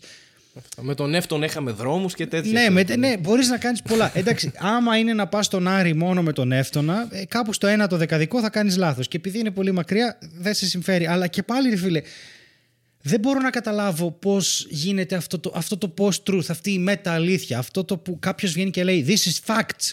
These are facts. Το χρησιμοποιούν Ναι. τόσοι άνθρωποι και δεν υπάρχουν facts εκεί. Είναι απλά πράγματα που βγάλουν από την κούτρα τους. Ή δεν διαβάζουν σωστά τις εν- μελέτες. Ή... Ένας λόγος είναι το ότι πλέον δίνεται βήμα στον καθένα να εκφράσει ό,τι θέλει, ας πούμε. Ναι, και, Και να βγάλει σαν πληροφορία από το στόμα του και να πει ότι αυτό ισχύει και είναι fact. Το- το βήμα- Ο καθένας έχει το βήμα να το κάνει. Το αυτό. είχε πάντα νομίζω, το, το, το- όχι το βήμα, τη δυνατότητα. Έχεις δίκιο, το βήμα είναι που το διαχωρίζει. Ναι. Το, το, το, το- Ότι πλέον. ο ναι, καθένας sorry. μπορεί να είναι φορέας δημόσιου λόγου. Αυτό νομίζω είναι. Ναι. Αυτό. Ναι, και αν, αν το τυλίξεις καλά και το κάνεις plausible αυτό το πράγμα σαν πληροφορία, ναι, θα, θα ακολουθήσουν χιλιάδες άνθρωποι και θα πούνε ναι, δίκιο έχει αυτός, ξέρω εγώ. Και αφού το λέει, κάτι θα ξέρει. Δεν μπορεί να, να το βγάζει από το κεφάλι του. Ε, Από το κεφάλι του το βγάζει όμως. ναι, δε, ήθελα, σε ρώτησα πριν αν θα μιλήσουμε για αυτήν τη YouTuber που έκανε πάταγο αυτή τη βδομάδα. Δεν θέλω να αναφέρουμε όνομα, όλοι θα καταλάβουν. Με ένα βίντεο σχετικά με το γιατί δεν είναι φεμινίστρια κτλ. Το οποίο υποστηρίχθηκε και από μεγάλους Έλληνες YouTuber φυσικά, χωρίς να βλέπουν ότι η τύπησα είναι δηλωμένη χρυσαυγήτησα. τέλος πάντων. Ε, Okay. έχουν γίνει τέρατα με αυτό το πράγμα. Και θέλω να σου πω το εξής. Μπαίνοντας στο Instagram της, ωραία. Και δεν θέλω. Θα πούμε και ένα-δύο πράγματα, άμα θες για το φεμινισμό κτλ. Μπαίνοντας στο Instagram της, ξέρεις τι γράφει; Γράφει. Αν ψάχνεις ένα ιδιαίτερο κανάλι. Και από κάτω το link για το κανάλι της. Ναι. Ένα ιδιαίτερο κανάλι. Α, Δηλαδή, όλοι αυτοί οι Τι άνθρωποι. σημαίνει αυτό, δεν το κατάλαβα. όλοι αυτοί, μαλάκα σοβαρά, όλοι αυτοί οι άνθρωποι που αγαπάνε αυτό το post-truth, αυτό το, το far right, το alt-right, οι δηλωμένοι ας πούμε χρυσαυγίτες, άνθρωποι οι οποίοι είναι υπέρ της θανάτωσης ανθρώπων με, χωρίς, ξέρεις, δηλαδή μιλάμε άνθρωποι οι οποίοι είναι ξεκάθαρα ρέπουν προς μια πολύ συγκεκριμένη πολιτική κατεύθυνση, παρουσιάζονται ως ιδιαίτεροι. Θεωρούν Ναι, τον ο- εαυτό ως τους ξεχωριστή, ας ως πούμε, ναι, ξεχωριστή ότι και λίγοι και Αν θες να μειονότητα. ακούσεις την αλήθεια, Ναι, είναι ναι. εδώ. Εμείς αυτό που λέμε το διαφορετικό. Το διαφορετικό, όπου η αλήθεια πια είναι, συγκεκριμένα στο βίντεο για το φεμινισμό, ότι ξεκινάει λέγοντας ότι εγώ δεν είμαι φεμινίστρια γιατί δεν είμαι θύμα. Μόνος όσοι είναι θύματα είναι φεμινίστρες και ο φεμινισμός, πρόσεξε τώρα, ο φεμινισμός Ωραία σαν βάση κίνημα, αυτή, ναι. ο, ο μοντέρνος διαθεματικός φεμινισμός υποστηρίζει σύμφωνα με αυτήν ότι τα δύο φύλλα, τα δύο, γιατί αν κάτι κάνει ο διαθεματικός φεμινισμός είναι να ορίζει και αριθμό από τα φύλλα. Κάτι Ναι. που δεν συμβαίνει. Μιλάμε για όλους τους ανθρώπους ανεξαρτήτως φύλου κτλ. Υποστηριγμένο από επιστημονικά δεδομένα το ότι το φύλλο δεν είναι κάτι τόσο στέρεο όσο πιστεύαμε παλιότερα. Κάτι που μπορεί να αλλάξει, αλλά ας πάμε με αυτό. Ναι, ναι. Έτσι. Ε, τα δύο φύλλα είναι όμοια. Αυτό λέει ο φεμινισμός. Ότι τα δύο φύλλα είναι όμοια. Τα δύο φύλλα είναι όμοια, λέει ο φεμινισμός, γι' αυτό και είναι εμφανές, ας πούμε, ότι ε, οι άντρες είναι ψηλότεροι, πιο δυνατοί, έχουν χειρότερο κυκλοφορικό από τις γυναίκες συνήθως, έχουν καλύτερο κυκλοφορικό λόγω εγκυμοσύνης αλλά χειρότερο στα άκρα, ε, πώς το λένε, έχουν, μαζεύουν περισσότερο λίπος ας πούμε ε, στα πόδια και στην κοιλιά από ότι οι άντρες, ε, το οποίο έχει να κάνει με την τεκνοποίηση και τα αυτά, έχουμε εντελώς διαφορετικά αναπαραγωγικά όργανα. Υποστηρίζει ο φεμινισμός ότι είμαστε όμοιοι. Όχι ότι θα έπρεπε να έχουμε ίσα δικαιώματα, ότι είμαστε όμοιοι. Και από Ναι. κάτω δεν κατα... μιλάμε ότι ξεκινάνε με μια δήλωση η οποία δεν είναι αλήθεια επειδή αυτή είναι η δήλωση που πιστεύουν και χτίζουν μια επιχειρηματολογία που δεν βγάζει κανένα νόημα. Αλλά επειδή είναι εκεί πάνω και είναι κάτι το ιδιαίτερο και κάτι το ξεχωριστό, α- αποκτάει τεράστιες διαστάσεις. Αυτό δίνει πάτημα και στους άλλους να πούνε ότι ναι, και πάνω σε αυτή τη βλακεία που λες θα πω και εγώ άλλη μια Ναι. βλακεία, ξέρω εγώ.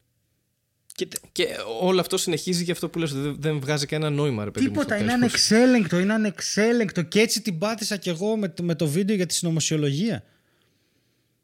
Ναι. Που στο, την προηγούμενη φορά κλείσαμε με αυτό και θα σας πω ότι κατέβασα το βίντεο, μίλησα με δικηγόρο, δεν υπάρχει κανένα νομικό πάτημα για να κάνει κάτι ο συγκεκριμένος άνθρωπος σε μένα. Αλλά το άφησα στην άκρη, ξέρεις γιατί; Γιατί έχει περισσότερα λεφτά από μένα. Ναι. Money wins. Ναι, money wins. Money always wins. Και επίσης δεν είμαι αυτή τη στιγμή ούτε ψυχολογικά, ούτε και career wise, ούτε και σαν άνθρωπος στη φάση που θέλω να πλακωθώ με μια εμφανώς ιδιαίτερη προσωπικότητα της πολιτικής σκηνής η οποία πιστεύει και αυτά που πιστεύει. Τι, θα, τι πιο δικαστήριο, τι λέμε τώρα; Όχι και στο κάτω-κάτω δεν υπάρχει και λόγος ε, να αναλώνεσαι τόσο πολύ. Δηλαδή το θέμα είναι να κάνεις ε, από τη μεριά σου ρε παιδί μου κάτι δημιουργικό και άμα είναι αυτό το πράγμα ας πούμε που προσπάθησες να κάνεις να σε μπλέξει τώρα σε, ένα, σε μια κατάσταση που να χρειαστεί να, να, να χαλάσεις τόσο πολύ ενέργεια σε όλο αυτό το πράγμα για να το υποστηρίξεις ε, Να. δεν ξέρω στο κάτω-κάτω αν, αν αξίζει και όλα στον κόπο Πρόσεξε, εδώ, αυτή θα την έννοια. πρέπει να πάω σε δικαστήριο να υπερασπιστώ το γεγονός ότι ως κομικός σατήρισα τα επίσημα πολιτικά post που έκανε ότι ο- τα 5G έχουν τσιπάκια από τον Bill Gates. Θα πρέπει να πάω να κάνω αυτό εγώ, ο σοβαρός άνθρωπος. Εγώ στα 32 μου θα πρέπει να εμφανιστώ σε ένα δικαστήριο, να κάτσω μπροστά με έναν δικηγόρο. Δεν μπορώ να μιλήσω εγώ. Θα μιλήσει άλλος για μένα και να εξετάσουμε με νομικούς όρους αυτό το πράγμα. Πρόσεξε, εσύ ως τέλειος Ανατολίτης, γιατί νομίζω ότι αν ήταν κάποιος, αν ήταν ο Σεφερλή, ας πούμε, δεν θα γινόταν κάτι τέτοιο. Προφανώς. Ε, θα έφευγε ένα εξώδικο, αλλά και πάλι ο Σεφερλής δεν, Ε. δε- ε, δεν θα έπιανε ποτέ κάτι τέτοιο γιατί δεν τον νοιάζει. Ναι, ή γιατί πιστεύει τέτοια πράγματα. Ή γιατί πιστεύει τέτοια πράγματα. Ε, Ναι. Όπως και να έχει όμως, Ο κάθε Σεφερλής τώρα, δεν λέμε εδώ και το η Σεφερλής ερώτηση συγκεκριμένα, είναι, ο- θα, σου- θα γυρίσω τη δική σου ερώτηση σε κάτι πιο... Η κυρία η συγκεκριμένη θα είχε την, ε, πώς το πω, την επιθυμία να πάει κόντρα στον κύριο Μάρκο Σεφερλή με όση δύναμη έχει και όσα λεφτά έχει ο ίδιος. Μ- Μα ακριβώς. Όχι. Αυτό. Όχι. Θα το κοιτούσε Όχι, και αυτό- θα αυτό θέλω έλεγε να πω. αυτό μάλλον δεν μπορώ να το ακουμπήσω ούτε εγώ.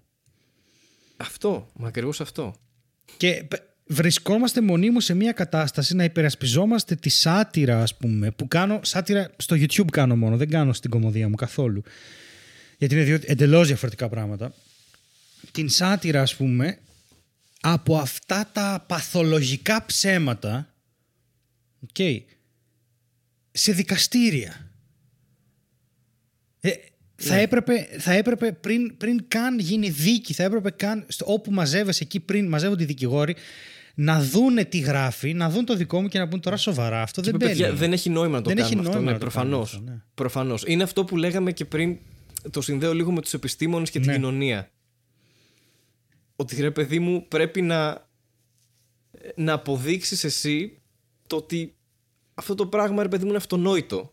Μα- Ναι. Βασικά πρέπει να αποδείξεις αυτονόητο αυτό ότι είναι μια χαζομάρα δηλαδή και ε, σατήρισα μια χαζομάρα. Δηλαδή τι ακριβώς πρέπει να υπερασπιστώ εδώ; Χάρη, Τα εξετάσουμε αυτό το πράγμα σοβαρά τώρα. θα εξετάσουμε. Πρόσεξε, θα μπει και το καταλαβαίνω γιατί γίνεται αυτό. Το καταλαβαίνω. Αλήθεια το καταλαβαίνω και έτσι ίσως πρέπει να είναι. Μα βασικά έτσι πρέπει να είναι.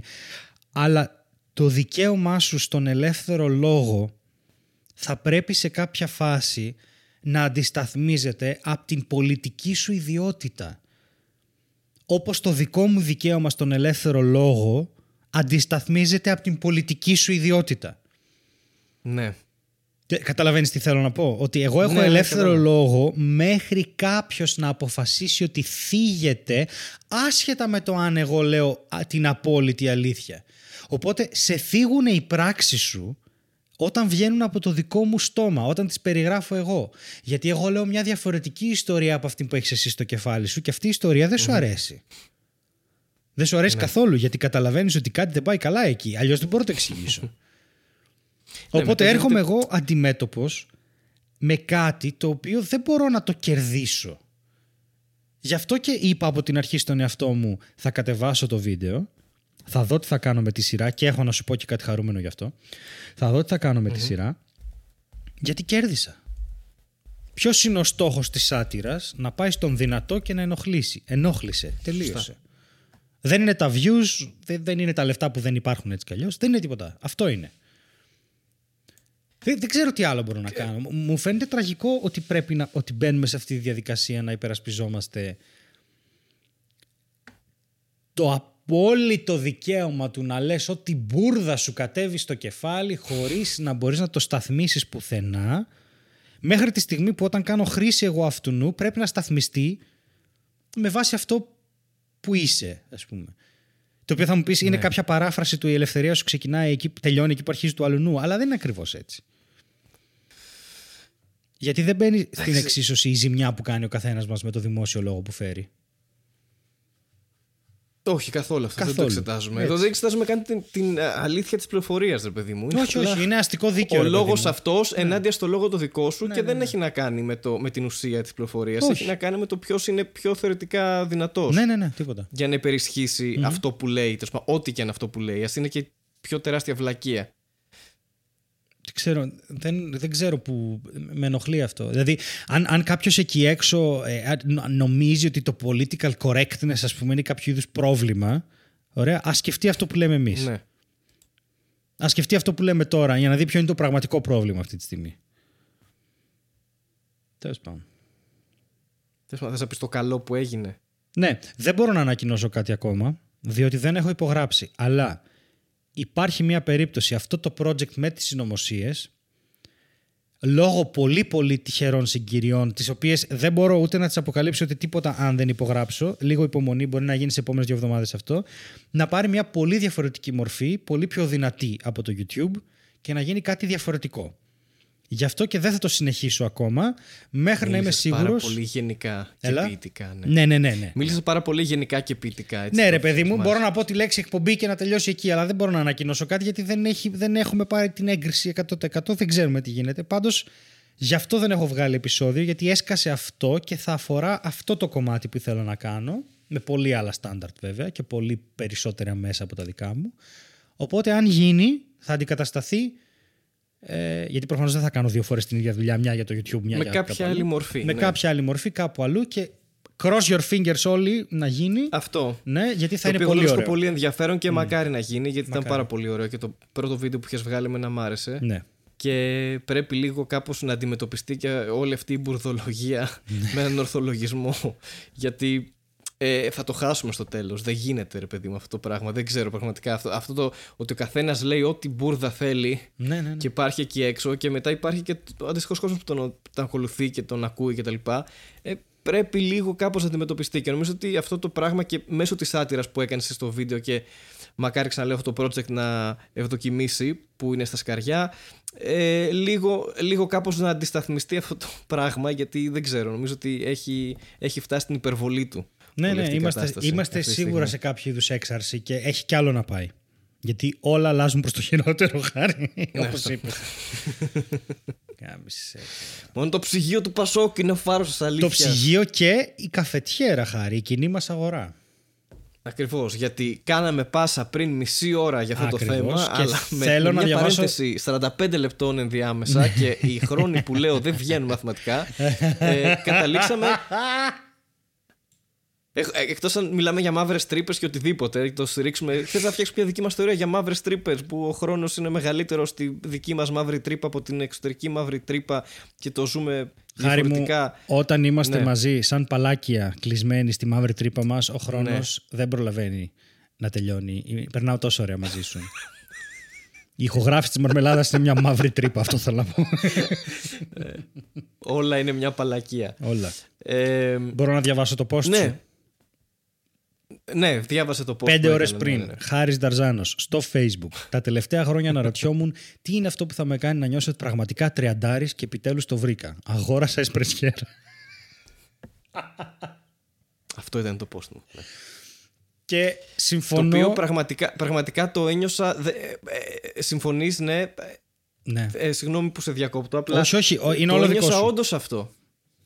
Το ένιωσα όντως αυτό. Για- Για τον καθένα, ρε παιδί μου, το να νιώσεις τριαντάρις μπορεί να οτιδήποτε. Εγώ, ας πούμε, δεν φανταζόμουν ποτέ.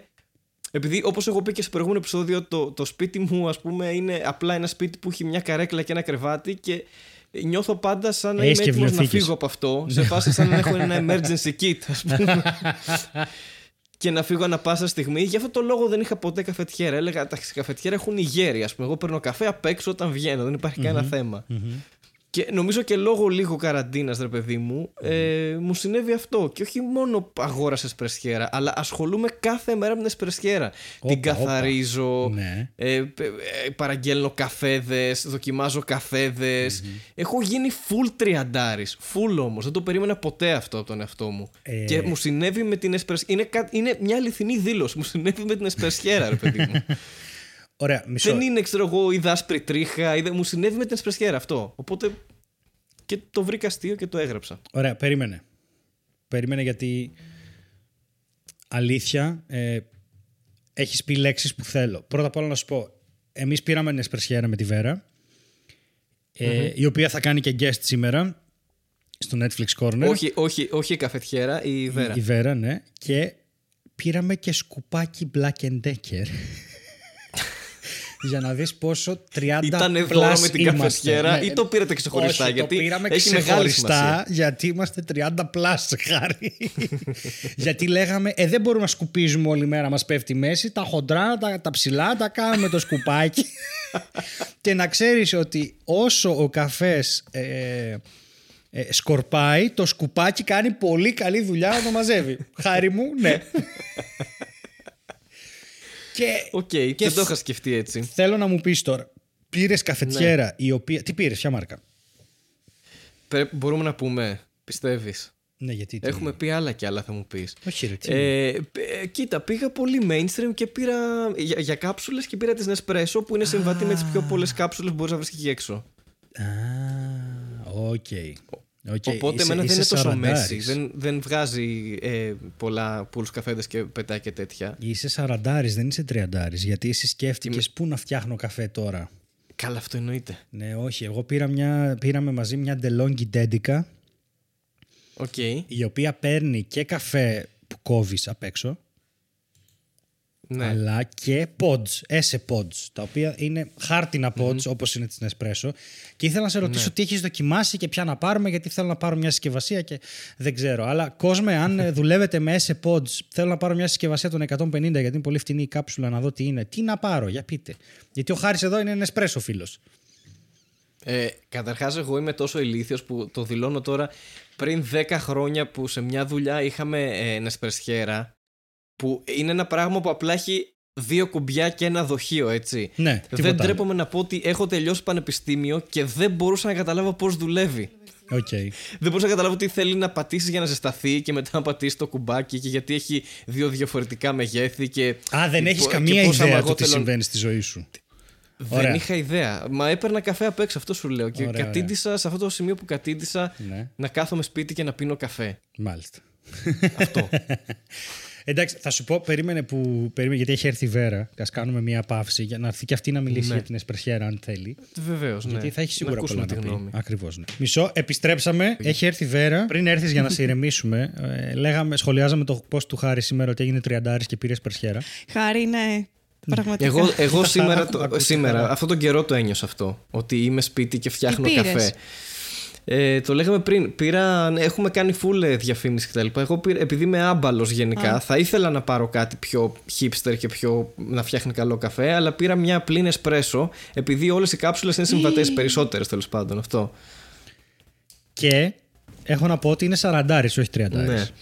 Γιατί, επειδή Γιατί πήραν πήραν εσπρέσο; Ενώ Όχι, εμείς ρε, εσύ. πήραμε την τελόγγι και το παίζουμε λίγο ακόμα τριαντάριδες όσο αντέχουμε. Γιατί επειδή είναι ακριβή είναι εσπρέσο, ας πούμε. Όχι. Επειδή έχει λιγότερη φασαρία. Α, και με ένα ντελόγγι είναι πάντως η καφετιέρα. Κοίταξε Α, να δεις. ωραίος. Άμα, άμα θεωρήσουμε ότι οι κάψουλες μολύνουν το περιβάλλον, ναι, οι σαραντάριδες είναι λιγότερο περιβαλλοντικά ευαίσθητοι. ευαισθητοποιημένοι. Ε, Οπότε, ναι, αλλά, είναι ναι, αλλά σαραντάριδες. θα πεθάνουν πιο γρήγορα γιατί είναι σαραντάριδες. Οπότε, Οπότε θα μολύνουν τι- λιγότερο το περιβάλλον. No skin in the game. Α, μάλιστα. Α, οκ. ναι. Ό,τι να είναι. Ε, κοίτα, υποτίθεται ότι έχει ένα, και ένα πρόγραμμα ανακύκλωσης. Το έχω ψάξει. Επειδή είναι από αλουμίνιο οι κάψουλες και ο καφές ε, ανακυκλώνεται ξεχωριστά και η κάψουλα ξεχωριστά, την επιστρέφεις και Στάνταρ. υπάρχει μια ειδική ανακύκλωση. Ή το ε, διάβασα αυτό και νιώθω εγώ καλύτερα. Δεν ξέρω, αλλά ναι. Μάλλον. Μάλλον αυτό συμβαίνει. Γιατί έμαθα κάποτε ότι σταμάτησε αυτό το πρόγραμμα ανακύκλωσης και το ξαναξεκίνησαν και τέλος πάντων τις πετάνε. Δεν δεν ξέρω. Ναι, οκ. Τέλος πάντων, και εμείς πετάμε καφέ τώρα. Αυτό. Μπορείς να κάνεις χειροτεχνίες με τις κάψουλες, Χάρη. Σκέψου το λίγο. Κάτι μπορείς να κάνεις. Θα φτιάξω τα, τα αλουμίνια στο σπίτι, ρε. Θα μαζέψω πολύ καφέ. Α, μπράβο. και θα Αυτό. τα λιώσω. θα λιώσω και θα φέρω ένα μάστορα να τα φτιάξει. Ωραία, εντάξει. Έξι χρόνια μετά λοιπόν θα έχεις φτιάξει μισό Με το παραθυρόφυλλο. ρυθμό που έχω αρχίσει να πίνω καφέδε, πίστεψέ με σε έξι μηνάκια το έχω. Κάνει απόσπαση. Ειδικά τον πρώτο καιρό που ήθελα να δοκιμάσω για καλά διαφορετικούς καφέδες. Είναι μούφα, όλοι είναι το ίδιο εννοείται. Ε, Ναι. Ναι. ε, Είχα πάθει τέτοιο ρε. Δηλαδή, μπορεί να πίνα και τρεις εσπρέσο στα καπάκια με άδειο στο μάχη και να ήμουν. Ήθελα να περάσω το κεφάλι μου από τον τοίχο, ξέρω εγώ, σε τέτοια φάση. Φάση, Δεν θα πάθω τίποτα. Εγώ, ε, ε, εμείς πήραμε εσπερσιέρα γιατί πλέον. Εντάξει, είναι ο μόνος καφές που μπορώ να πίνω εγώ για το στομάχι μου. Δεν μπορώ να πινω κάτι άλλο. Και ο γαλλικός πλέον μας πειράζει νομίζω και τους δύο πλέον. Οπότε, εσπρέσο. Ε, είχαμε μια αποτυχία, μας κόψαν έναν καφέ πολύ χοντρό και δεν έκανε καϊμάκι. Μετά πήραμε έναν ε, πιο λεπτό και κάνει καϊμάκι και είναι ωραίος καφές. Και τώρα θέλω να πάμε σε αυτό που σου είπα, στα S-Pod, στα χάρτινα που βρήκα κάποια με ανακυκλωμένο χαρτί κτλ. Τα οποία χάρη άκου να δεις, επειδή είμαστε και πολύ ευαισθητοποιημένοι. Ε, καλά νομίζω κάνατε. ότι. Ναι, ναι, άκου τώρα να δεις. Νομίζω ότι τα pods αυτά, τα SA pods, ε, είναι καλύτερα για το περιβάλλον, σου λέει. Αλλά πρόσεξε να δεις. Έχω την αίσθηση ότι η συσκευασία που τα περιλαμβάνει, κάθε ένα από αυτά είναι ξεχωριστά τυλιγμένο σε πλαστικό. Α, Οπότε, Οπότε καταλαβαίνεις. Μπρος γκρεμό και πίσω ρέμα που αυτό λένε. ναι, είναι το αυτό. κλασικό πρόβλημα αυτό, ναι. Όσο και να θες, δεν θα γίνεις. Δεν θα γίνει, Και 30 ναι. νάσα και 40 νάσα δεν θα γίνει. Τι να πω εκτός αν πάμε στη Βραζιλία και τρώμε κακαόδεντρα. Μόνο αυτό θα είναι έτσι. Όπως είναι κατευθείαν. Εντάξει, δεν είναι εντυπωσιακό που σου πλασάρουν τύπου εσπρέσο, ε, Ιταλικός καφές ή ο Ιταλικός καφές είναι ο εσπρέσο και πίνετε έτσι και βλέπω κάτι διαφημιστικά με κάτι ποτηράκια και δοκιμάστε εδώ και γευσηγνωσία και τέτοια στον καφέ.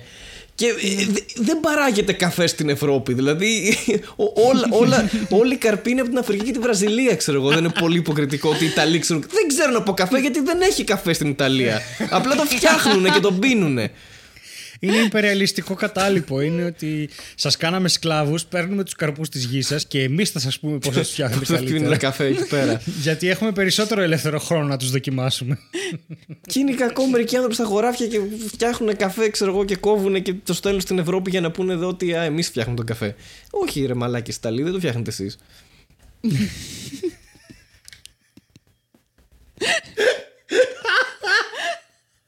για να μην μιλήσω για τον κορονοϊό πώς τα κάνανε έτσι, άστο αυτό.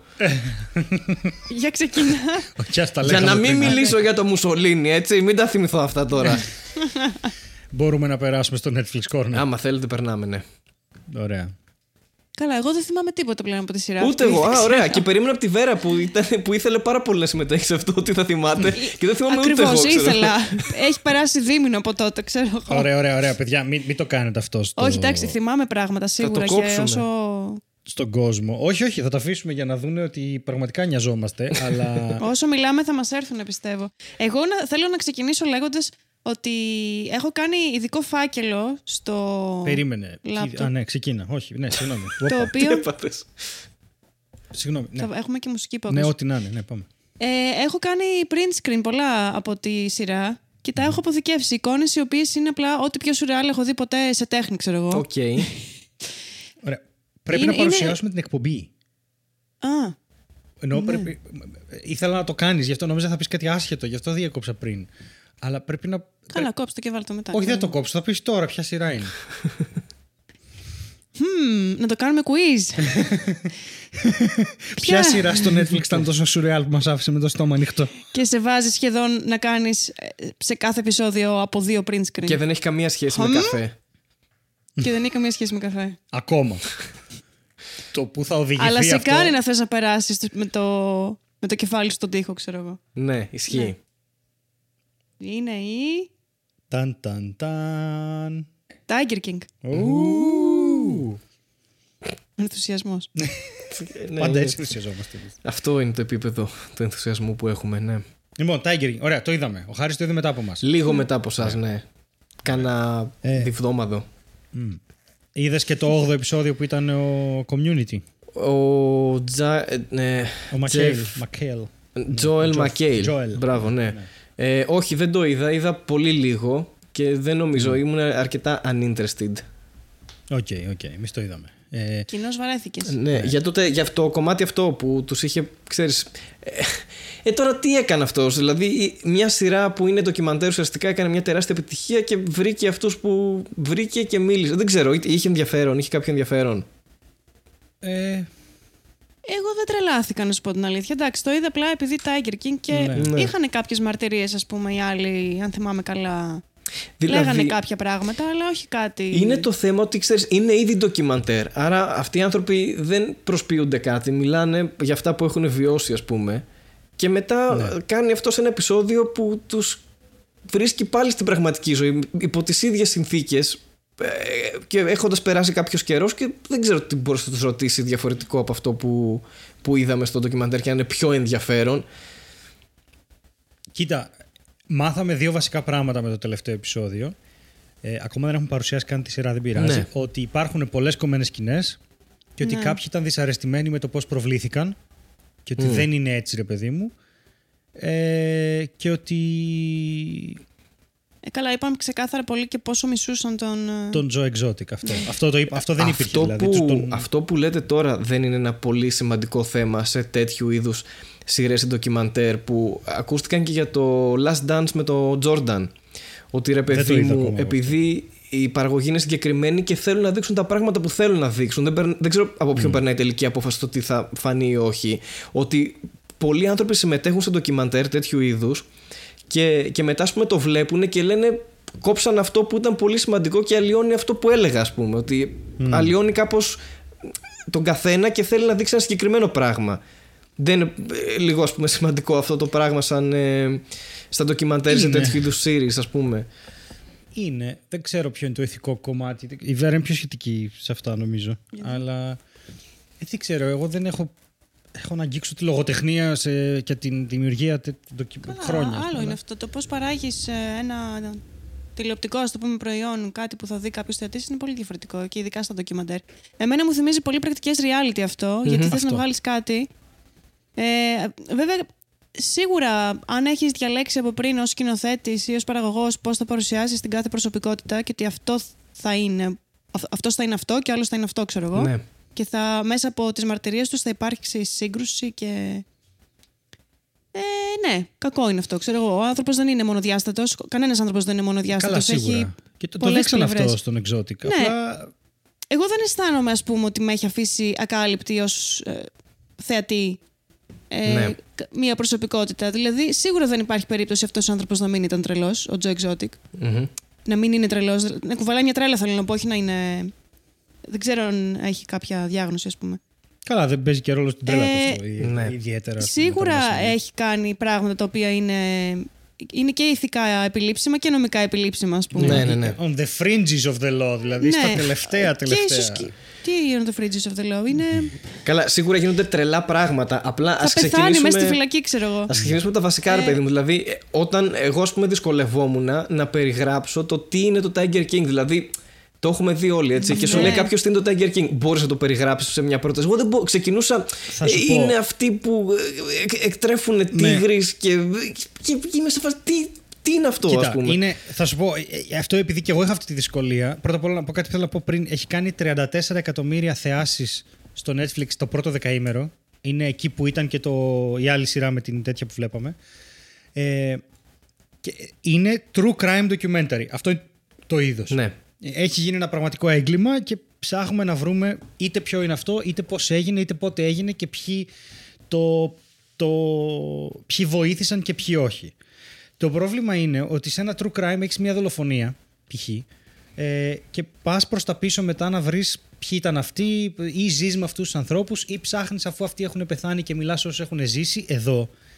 Είχαν πλάνα από ανθρώπους που ζούσαν μαζί του δύο χρόνια. Και εκεί νομίζω είναι το πρόβλημα που λέει ο Χάρης και η Βέρα, ότι όταν έχεις 180 ώρες υλικό, πρέπει να κάτσεις με την παραγωγή και να πεις ποια ήταν η ιστορία που ζήσαμε, ήταν αυτή. Ωραία, ποια είναι η ιστορία που μπορούμε να πούμε, αυτή. Ποια είναι η ιστορία που πρέπει να πούμε, αυτή. Οπότε φτιάχνεις με αυτά τα πλάνα, 180 ώρες πλάνα, που κάηκαν, πήρανε φωτιές, οτιδήποτε. Ναι. Πρέπει να φτιάξεις μια ιστορία. Και πάντα θα μείνουν πράγματα απ' έξω, γιατί θα συνειδητοποιήσεις ότι αυτοί τα είπαν όλα σε ε, 7 ώρες. Αν, αν είχαν υλικό για 7 ώρες τόσο πυκνό που είδαμε και να μας αφήνει με το στόμα ανοιχτό κάθε επεισόδιο, γιατί κάθε φορά γίνονταν κάτι τρελό, πρέπει να έχεις ξέρω, εγώ, 200 ώρες υλικό. Ναι. Τι να βάλεις από συνεντεύξεις και πώς να μην παρουσιάσεις τον άλλον. Ο καημένος που έβαλε δόντια μετά που λέμε παρουσίασαν λες και είμαι meth head, λες και είμαι πρεζάκι. Ναι, ας πούμε, ναι, ναι. Το έχω κόψει αυτό. Και ήταν ναι, dude, απλά δεν βοηθούσε το ότι βγήκες χωρίς μπλούζα, γεμάτο τατουάζ και χωρίς δόντια. Κοίτα, να μας μιλήσεις για το πώς επί της ουσίας σε βίαζε ο Τζο Exotic. Μέχρι σε ένα βαθμό δηλαδή έγιναν, υπήρχαν sexual crimes. Επίσης, πάνω σε αυτό, στο true crime, ρε, εσύ ένα έγκλημα να το αποτυπώσεις 7 ώρες όταν έχεις 12. Δηλαδή από την εκτροφή, από το παράνομο εμπόριο. απο- Έγινε, είναι φάση Al Capone. Τον πιάσανε για ένα οικονομικό λόγο. Μπας και τον. Ναι. Μπας και, ξέρεις, για την απειλή της ζωής της Κάρολ. δηλαδή, εδώ δεν μπήκαν ξέρω από πού να τον FBI μέσα πιάσουν. και τέτοια, δηλαδή είναι χαμός. Το, το πιάσανε με τη λογική ότι έδωσε 3.000 δολάρια σε κάποιον και του είπε θα μου σκοτώσεις αυτήν. Αυτό, αλλά αυτό δεν είναι το μόνο έγκλημα που έχει κάνει. Και δεν μπορούν να τα ξετυλίξουν όλα τα υπόλοιπα. Είναι αδύνατον. Και σίγουρα ο καθένας έχει τη δική του αλήθεια να καταθέσει και πραγματικότητα όπως την αντιλαμβάνεται. Και αν αυτό που βλέπει είναι ένας συνδυασμός πραγμάτων που τη δική του αλήθεια δεν, με τη δική του αλήθεια δεν συμφωνεί, σίγουρα αυτό του κακοφαίνεται. Και συν το ότι επειδή δεν είναι μονοδιάστατο και του κακοφαίνεται, ε, του, του κακοφαίνεται γιατί ο άλλος έχει διαλέξει αυτά τα αποσπάσματα από τις συνεντεύξεις του, τα οποία υποστηρίζουν την ιστορία που θέλει να πει. Ναι. δεν μπορεί να είναι άλλα, πρέπει να είναι αυτά. Οπότε ο άλλος θυμάται όλη τη συνέντευξη και σου λέει: Έκοψες αυτά, αλλά το σημαντικό είναι ότι μας είπες αυτά που είναι αυτά που μπορούν να χρησιμοποιηθούν και στο δικαστήριο. Δηλαδή, αντίστοιχα και ένα δικαστήριο, φαντάζομαι ότι από όλα όσα θα πει ένας μάρτυρας θα συγκεντρωθεί στα πέντε πράγματα που ενοχοποιούν το τέτοιο. Ναι, απλά θεωρώ ότι είναι υποκειμενικό το τι θα βγάλεις προς τα έξω εσύ που έχεις το τελικό saying στο τι θα φανεί.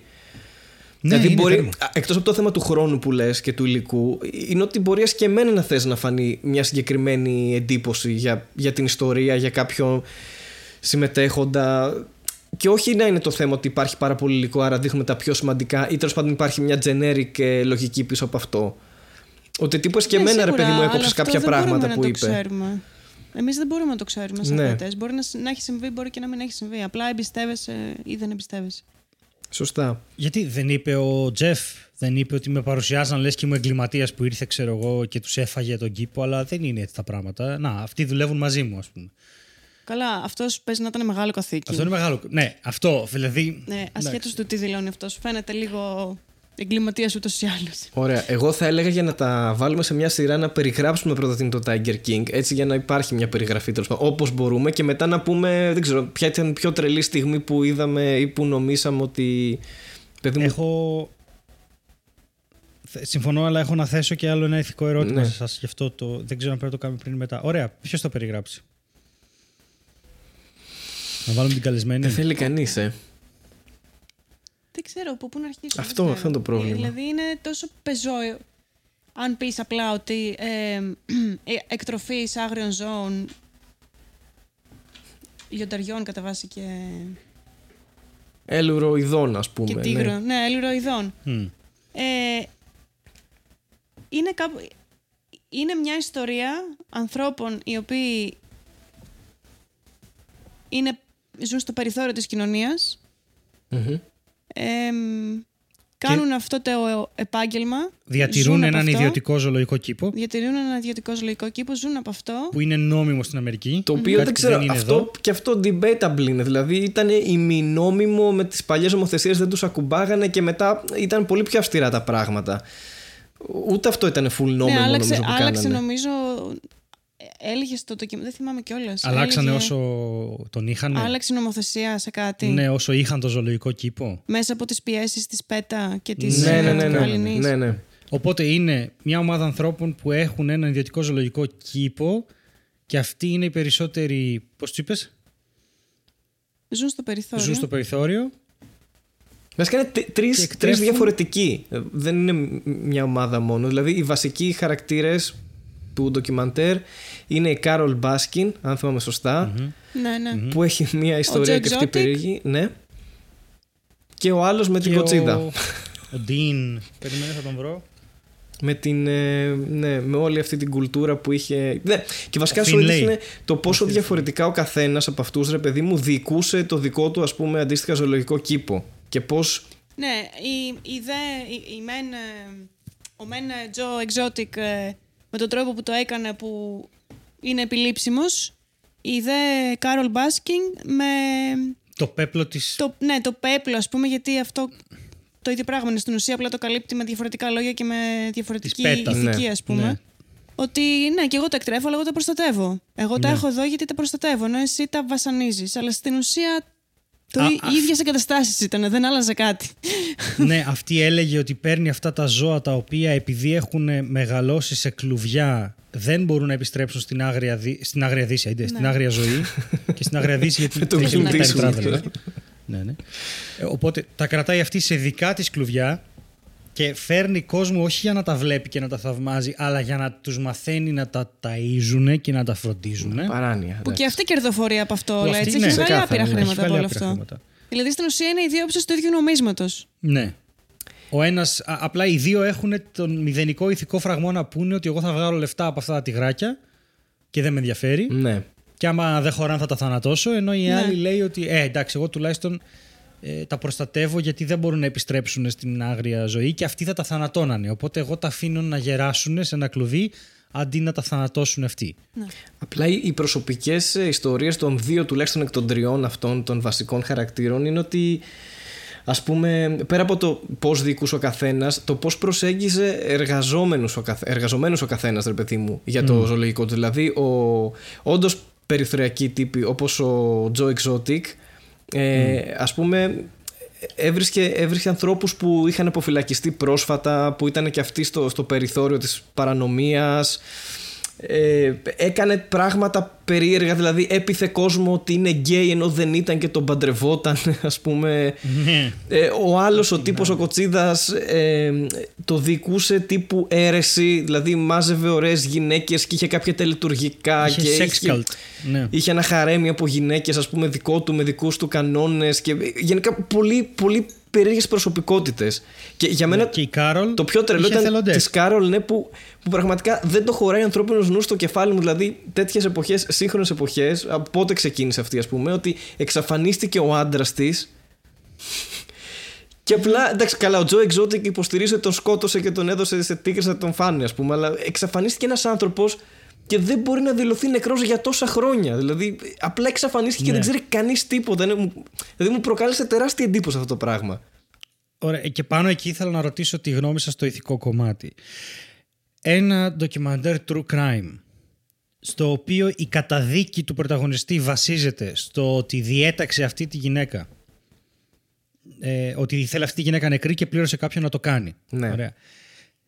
Επιτρέπεται να μας βάζει εμάς να αναρωτιόμαστε αν αυτή όντως σκότωσε τον άντρα της. Α, από τη στιγμή που είναι αδύνατο να μην παρουσιάσει αυτό που, το πράγμα γιατί πάνω σε αυτό ο Τζο έκανε την πολιτική του και βρήκε κόσμο και είπε Μα αυτή είναι έτσι κι αλλιώς δολοφόνο, σκοτώστε την. Δηλαδή δεν θα μπορούσαν να το αποφύγουν αυτό, να μας πούν τι έγινε με τον άντρα της. Αλλά απ' την άλλη, έχεις το μισό πλανήτη τώρα, ο οποίος υποστηρίζει ότι αυτή τον έφαγε στάνταρ, και τον άλλο μισό, ο οποίος λέει Καλά, δεν τον έφαγε, υπερβολές. Και, και ξαφνικά έχεις μια γυναίκα πουθε, στο πουθενά της Αμερικής, που εμείς ξέρουμε πώς τη λένε, παντρεμένη με έναν άλλον σύντροφο, που δεν ξέρουμε πόσο της τύχησε αυτή η εξαφάνιση πρακτικά ή αν την προκάλεσε η ίδια, αλλά κάποιοι είναι πεπισμένοι ότι τον έφαγε. Είναι ένα λαϊκό δικαστήριο αυτό το πράγμα. Εμένα δεν μου φαίνεται ηθικά σωστό αυτό. Έτσι θέλανε να το παρουσιάσουν νομίζω η παραγωγή του ντοκιμαντέρ. Και μάλιστα νομίζω και μεροληπτικά και επειδή ο Τζο Exotic ε, έδειχνε συνέχεια τον Τζο Exotic ρε παιδί μου ήταν πολύ σίγουρος ότι αυτή τον έφαγε Και γενικότερα έδειχνε Δεν και ήταν μια εικόνα αυτός για αυτή ο τη γυναίκα λόγος ότι είναι σκληρή που και επειδή είχε βιαστεί μικρή και αυτή και είχε περάσει πάρα πολύ δύσκολα, ότι δεν είχε πολύ συνέστημα και ότι δεν την πολύ ένοιαζε για τον άντρα της. Εγώ μια τέτοια εντύπωση πήρα από το ντοκιμαντέρ.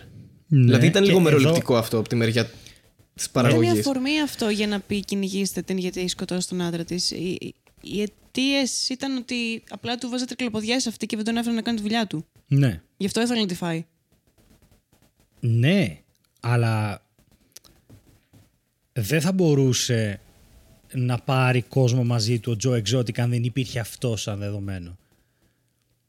Να βγάζει και να φουσκώνει κούκλες και να τις πυροβολάει και να λέει Να έτσι έφαγε τον άντρα της, ας πούμε, και τέτοια. Ναι, σίγουρα. Δηλαδή, το ότι το έχτισε, αυτό το έχτισε. Το έχτισε, το έχτισε τόσο πολύ που βρέθηκε και κόσμος να πει Άντε, καθάρισέ την. Δηλαδή, δεν ξέρω κατά πόσο. Ε, εδώ ξέρεις, χάρη ξέρεις, που αν αυτό που βλέπουμε είναι όντως αυτό που κατάλαβε η παραγωγή και ο σκηνοθέτης ότι έγινε, Μμμ. Δεν έχω πρόβλημα και μεροληπτικό να είναι κτλ. Γιατί στην τελική είναι και η άποψή τους μέσα στο true crime. Αν όμως έχουν άλλα, έχουν καταλάβει άλλα και μας παρουσιάζουν εμάς άλλα, εκεί έχω το πρόβλημα. Ναι. Μα και εγώ αυτό Δηλαδή, είπα εκεί πριν. κάνω εγώ το διαχωρισμό. για εδώ. το τι παρουσιάζεται εν τέλει, το τελικό αποτέλεσμα, πώς φαίνεται. Ε, Ναι, γίνεται αν εσκεμμένα έτσι και διαστρεβλώνεις κάποια ενδεχομένως ε, αντικειμενικά πράγματα ή η- Και να τα διαστρεβλώνεις είναι ειλικρινής άποψή σου, γιατί αν είναι, οκ. αυτή Αυτό, είναι η άποψή ναι, σου. αυτό, ναι. Αλλά αν τα διαστρεβλώνεις επίτηδες. Ε... εντάξει εγώ η- η- Να πω κάτι εν τέλει. Νομίζω ότι δεν έχει καμία σημασία. Όντως πρέπει να εμπιστευτείς ή όχι αυτόν που σου το παρουσιαζει Αλλά τελικά δεν έχει καμία σημασία γιατί όλα αυτά και πάλι αναπάντητα μένουν στα κεφάλια μας. Πάντα θα έχεις αμφιβολίες, δεν έχεις καταλήξεις. Δεν είσαι σίγουρος για κανέναν σίγουρα. από εκεί μέσα πλέον. Ε, μπορεί και αυτό Ο να ένας σε έχει καταλήξει στη ιντριγκάρει και να φυλακή, έχει- καταδικάστηκε. Αλλά και πάλι δεν είσαι σίγουρος για το τι άνθρωπος είναι, ας πούμε, στην πραγματικότητα. Ναι. Γιατί έχεις δει και πλευρές του που δεν περίμενες ότι θα έχει. Ούτε ο ίδιος καν νομίζω ξέρει τι ακριβώς είναι και πού ανήκει και τι, τι πρεσβεύει. Ε, ναι, οπότε ερωτήματα παραμένουν. Ακόμη και τώρα που την έχουμε δει, ένα σωρό ερωτήματα έχουμε και σίγουρα δεν έχουμε καταλήξει κάπου για κάποιον. Σε ποιο σημείο αυτή η σειρά. Πέρα από τον Τζέφο του την είναι καθήκη. Και... Ναι. Και τον, τον ψηλό ότι είναι γαμάτος. Ναι. Σε ποιο σημείο αυτή η σειρά ακουμπάει στη δική μας αδυναμία να καταλάβουμε το Λούμπεν στοιχείο, να καταλάβουμε ότι το περιθώριο σε στέλνει ακόμα περισσότερο στο περιθώριο. Δηλαδή, αν έχεις αποφασίσει να εκτρέφεις τίγρης, ε, dude, είμαστε πολύ μακριά και πιθανότατα δεν θα καταλάβω και πολλές από τις πράξεις που θα κάνεις από εκεί και πέρα, γιατί δεν εκτρέφω τίγρης. Είστε 8 άτομα στον κόσμο.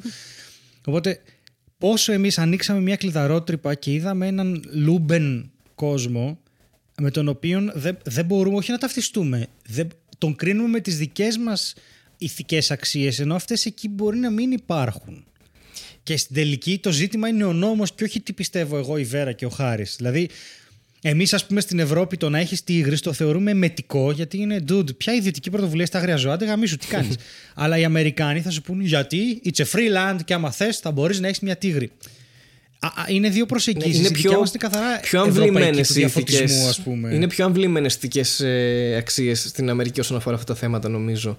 Ε, σε ένα μεγάλο κομμάτι του πληθυσμού τέλος πάντων. Ναι. Ή το πιο ναι, συντηρητικό. Γι' αυτό λέω, κατά πόσο και εμείς μπορούμε να, ξέρω εγώ, εκεί δεν πατάει στο ότι αυτή είναι τόσο μακριά από μας και τόσο περιθωριοποιημένη που εμείς απλώς μπορούμε να κοιτάμε με τα χέρια έτσι, να κάνουμε κουπεπέ ας πούμε.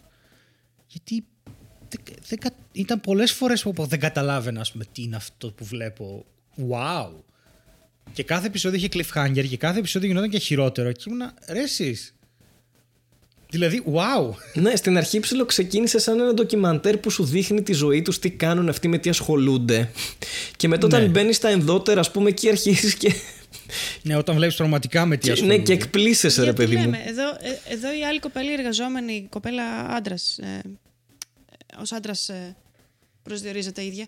Ο ίδιος. Ε, του έκοψε το χέρι η τίγρης. Ναι. Ναι. Και απλά συνέχισε να δουλεύει την ίδια μέρα, την επόμενη, ξέρω Δεν εγώ. το θεώρησε απώλεια. Ναι, δεν ήταν απώλεια. Και επίσης ήταν γαμάτος γιατί. Ε, κα- δεν ήταν απώλεια γιατί είπε Μα είναι ένα άγριο ζώο. Δεν έχει. Δεν, σκέφτε, δεν σκέφτεται το κακό, δεν ας πούμε. σκέφτεται. Ναι. Δεν υπάρχει Ναι, κακός εντάξει, σκοπός. Δεν, δεν υπάρχει περίπτωση κάποιος άλλος ε, άνθρωπος που ζει σε, στις κοινωνίες που ζούμε τέλος πάντων όλοι δεν, να, να έλεγε κάτι τέτοιο νομίζω. Να μην τον νοιάζει ή να Αυτό είναι η αδυναμία συνεχίσει μας. να δουλεύει εκεί για τόσα χρόνια ή να συνεχίσει να κάνει το ίδιο πράγμα, να μην έχει κανένα τραύμα, ας πούμε, και να είναι οκ. Ναι, ρε, εσύ, δεν ξέρω, παιδιά. Εγώ το σκέφτομαι σοβαρά αυτό. Το ότι. Παρ' όλα αυτά, ακόμη και σε αυτή την κοινωνία, συγγνώμη, Ναι. ε, Ελεύθερα. που όλα είναι λίγο διαστρεβλω... διαστρεβλωμένα και η ηθική είναι διαστρεβλωμένη, ε, ε, το κέρδος είναι αυτό που τους έκανε να κάνουν ό,τι Ε, ναι, κάνουν. βέβαια. Το Ναι. Θέμα είναι. Και μέσα σε αυτό ε, έμπαινε και το θέμα, ρε παιδί μου, ότι εντάξει, οκ, τρελός ο Joe Exotic. Ο άλλος έχει ε, αίρεση και μαζεύει γυναίκες και κάνει γυναικωνίτη, ας πούμε. Κα- Ό,τι τρελά έκανε ο καθένας, ας πούμε. Αλλά μέσα σε αυτό ήθελα να σου δείξω ότι ναι, αλλά κοίτα, ας πούμε, ο Τζο Exotic δίνει δουλειά σε άνθρωπους που είναι στο περιθώριο. Ναι. Ε, ας πούμε ότι μέσα σε όλο αυτό το, το περίεργο πράγμα υπάρχουν και κάποια ενδεχομένως θετικά, ρε παιδί μου. Δεν ξέρω αν. Πραγματικά Βέβαια- δεν ξέρω. Δε- δεν αισθάνομαι ότι στο κεφάλι μου υπάρχει κάτι το οποίο μπορεί να, να κρίνει σε οποιοδήποτε βαθμό αυτό το πράγμα με τη δική μου ηθική πηξίδα. Γιατί πραγματικά αυτό που, αυτό που ε, όταν, όταν έβλεπα τη σειρά σκεφτόμουν πάντα ότι είναι πολύ πιθανόν επειδή πάντα περιορίζεσαι από το περιβάλλον στο οποίο ζεις και από το περιβάλλον στο οποίο μεγάλωσες και το πώς δημιουργήθηκες και το πόσα όχι σου έχουν πει και το πόσα ναι σου έχουν πει, συνήθως τα όχι είναι το πρόβλημα, αν θα έκανα κι εγώ τα ίδια. Μου φαίνεται, όχι τα ίδια με τον Joe Exotic, τα ίδια γενικώς.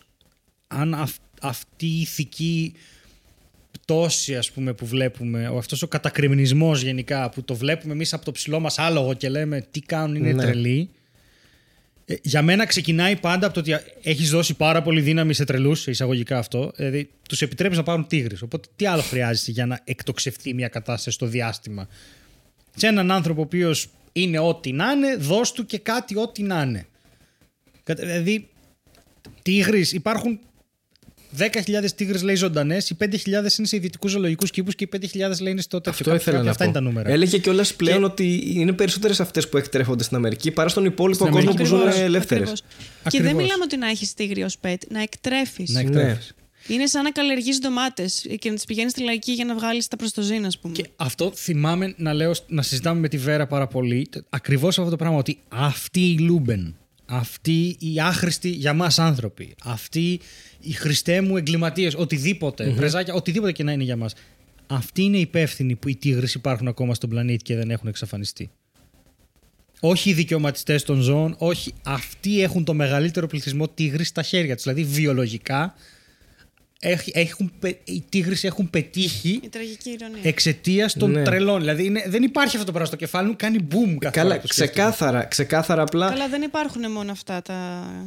Ε, υπάρχουν πολλά καταφύγια. Το θέμα με τα άγρια ζώα είναι τεράστιο. Ναι, ναι, είναι ναι, είναι πολύ τεράστιο. μεγάλο και για την εκμετάλλευσή τους. Στην Αλλά Αμερική. υπάρχουν πολλά. Ε, πώς το λένε, καταφύγια μέσα στη. Στην Αφρική, ας πούμε, στη ζούγκλα, όχι στη ζούγκλα, ζούγκλα, είναι ολόκληρα πάρκα που Μμ, είναι ναι. Τεράστιες καταφύγια. εκτάσεις, ναι, ναι. Εκτάσεις τεράστιες που εκεί ζουν τα ζώα όσο μπορούν ελεύθερα, όχι σε κλουβιά όπως είδαμε στο Tiger King, ούτε σε το Ναι. πάρκο αυτό το μικρό ζωολογικό Ναι. κήπο τύπου. Ε, Ζούνε όσο πιο κοντά γίνεται στη φύση τους. Αλλά όχι τόσο κοντά ώστε να μπορούν ας πούμε, να κυνηγήσουν μόνα τους ή να ζήσουν μόνα τους. Ναι. Ε, και πάλι έχουν περιορισμούς. Και νομίζω. Αλλά, Ναι, συγγνώμη, Βέρα, πες. Συγγνώμη.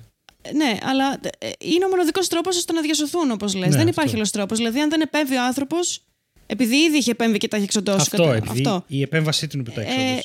δεν υπάρχει περίπτωση να επιβιώσουν με διαφορετικό τρόπο. Οπότε, ναι, καταλήγουμε να λέμε ότι χάρη σε κάποιους τρελούς ε, έχει επιβιώσει το είδος. Εντάξει, βέβαια, για μένα παραμένει το γεγονός και αυτό, ρε παιδί μου, φαίνεται σε, όλο, σε όλη τη διάρκεια του ντοκιμαντέρ ότι υπάρχει φοβερή εκμετάλλευση και, και ζώου από άνθρωπο και άνθρωπο από άνθρωπο, ας πούμε, σε όλη αυτή τη διαδικασία. Ε, και εκεί είναι που μπαίνει το θέμα του ηθικού κώδικα και το κατά πόσον, ας πούμε, το ανεχόμαστε ο καθένας μας αυτό από όποια κοινωνική θέση και αν βρίσκεται. Δηλαδή, είτε είσαι από το τι να Βέλγιο είναι και το αυτό. βλέπεις αυτό και το κατακρίνεις, είτε είσαι, ξέρω εγώ, από τη Λουιζιάννα και το βλέπεις και το κατακρίνεις. Ναι.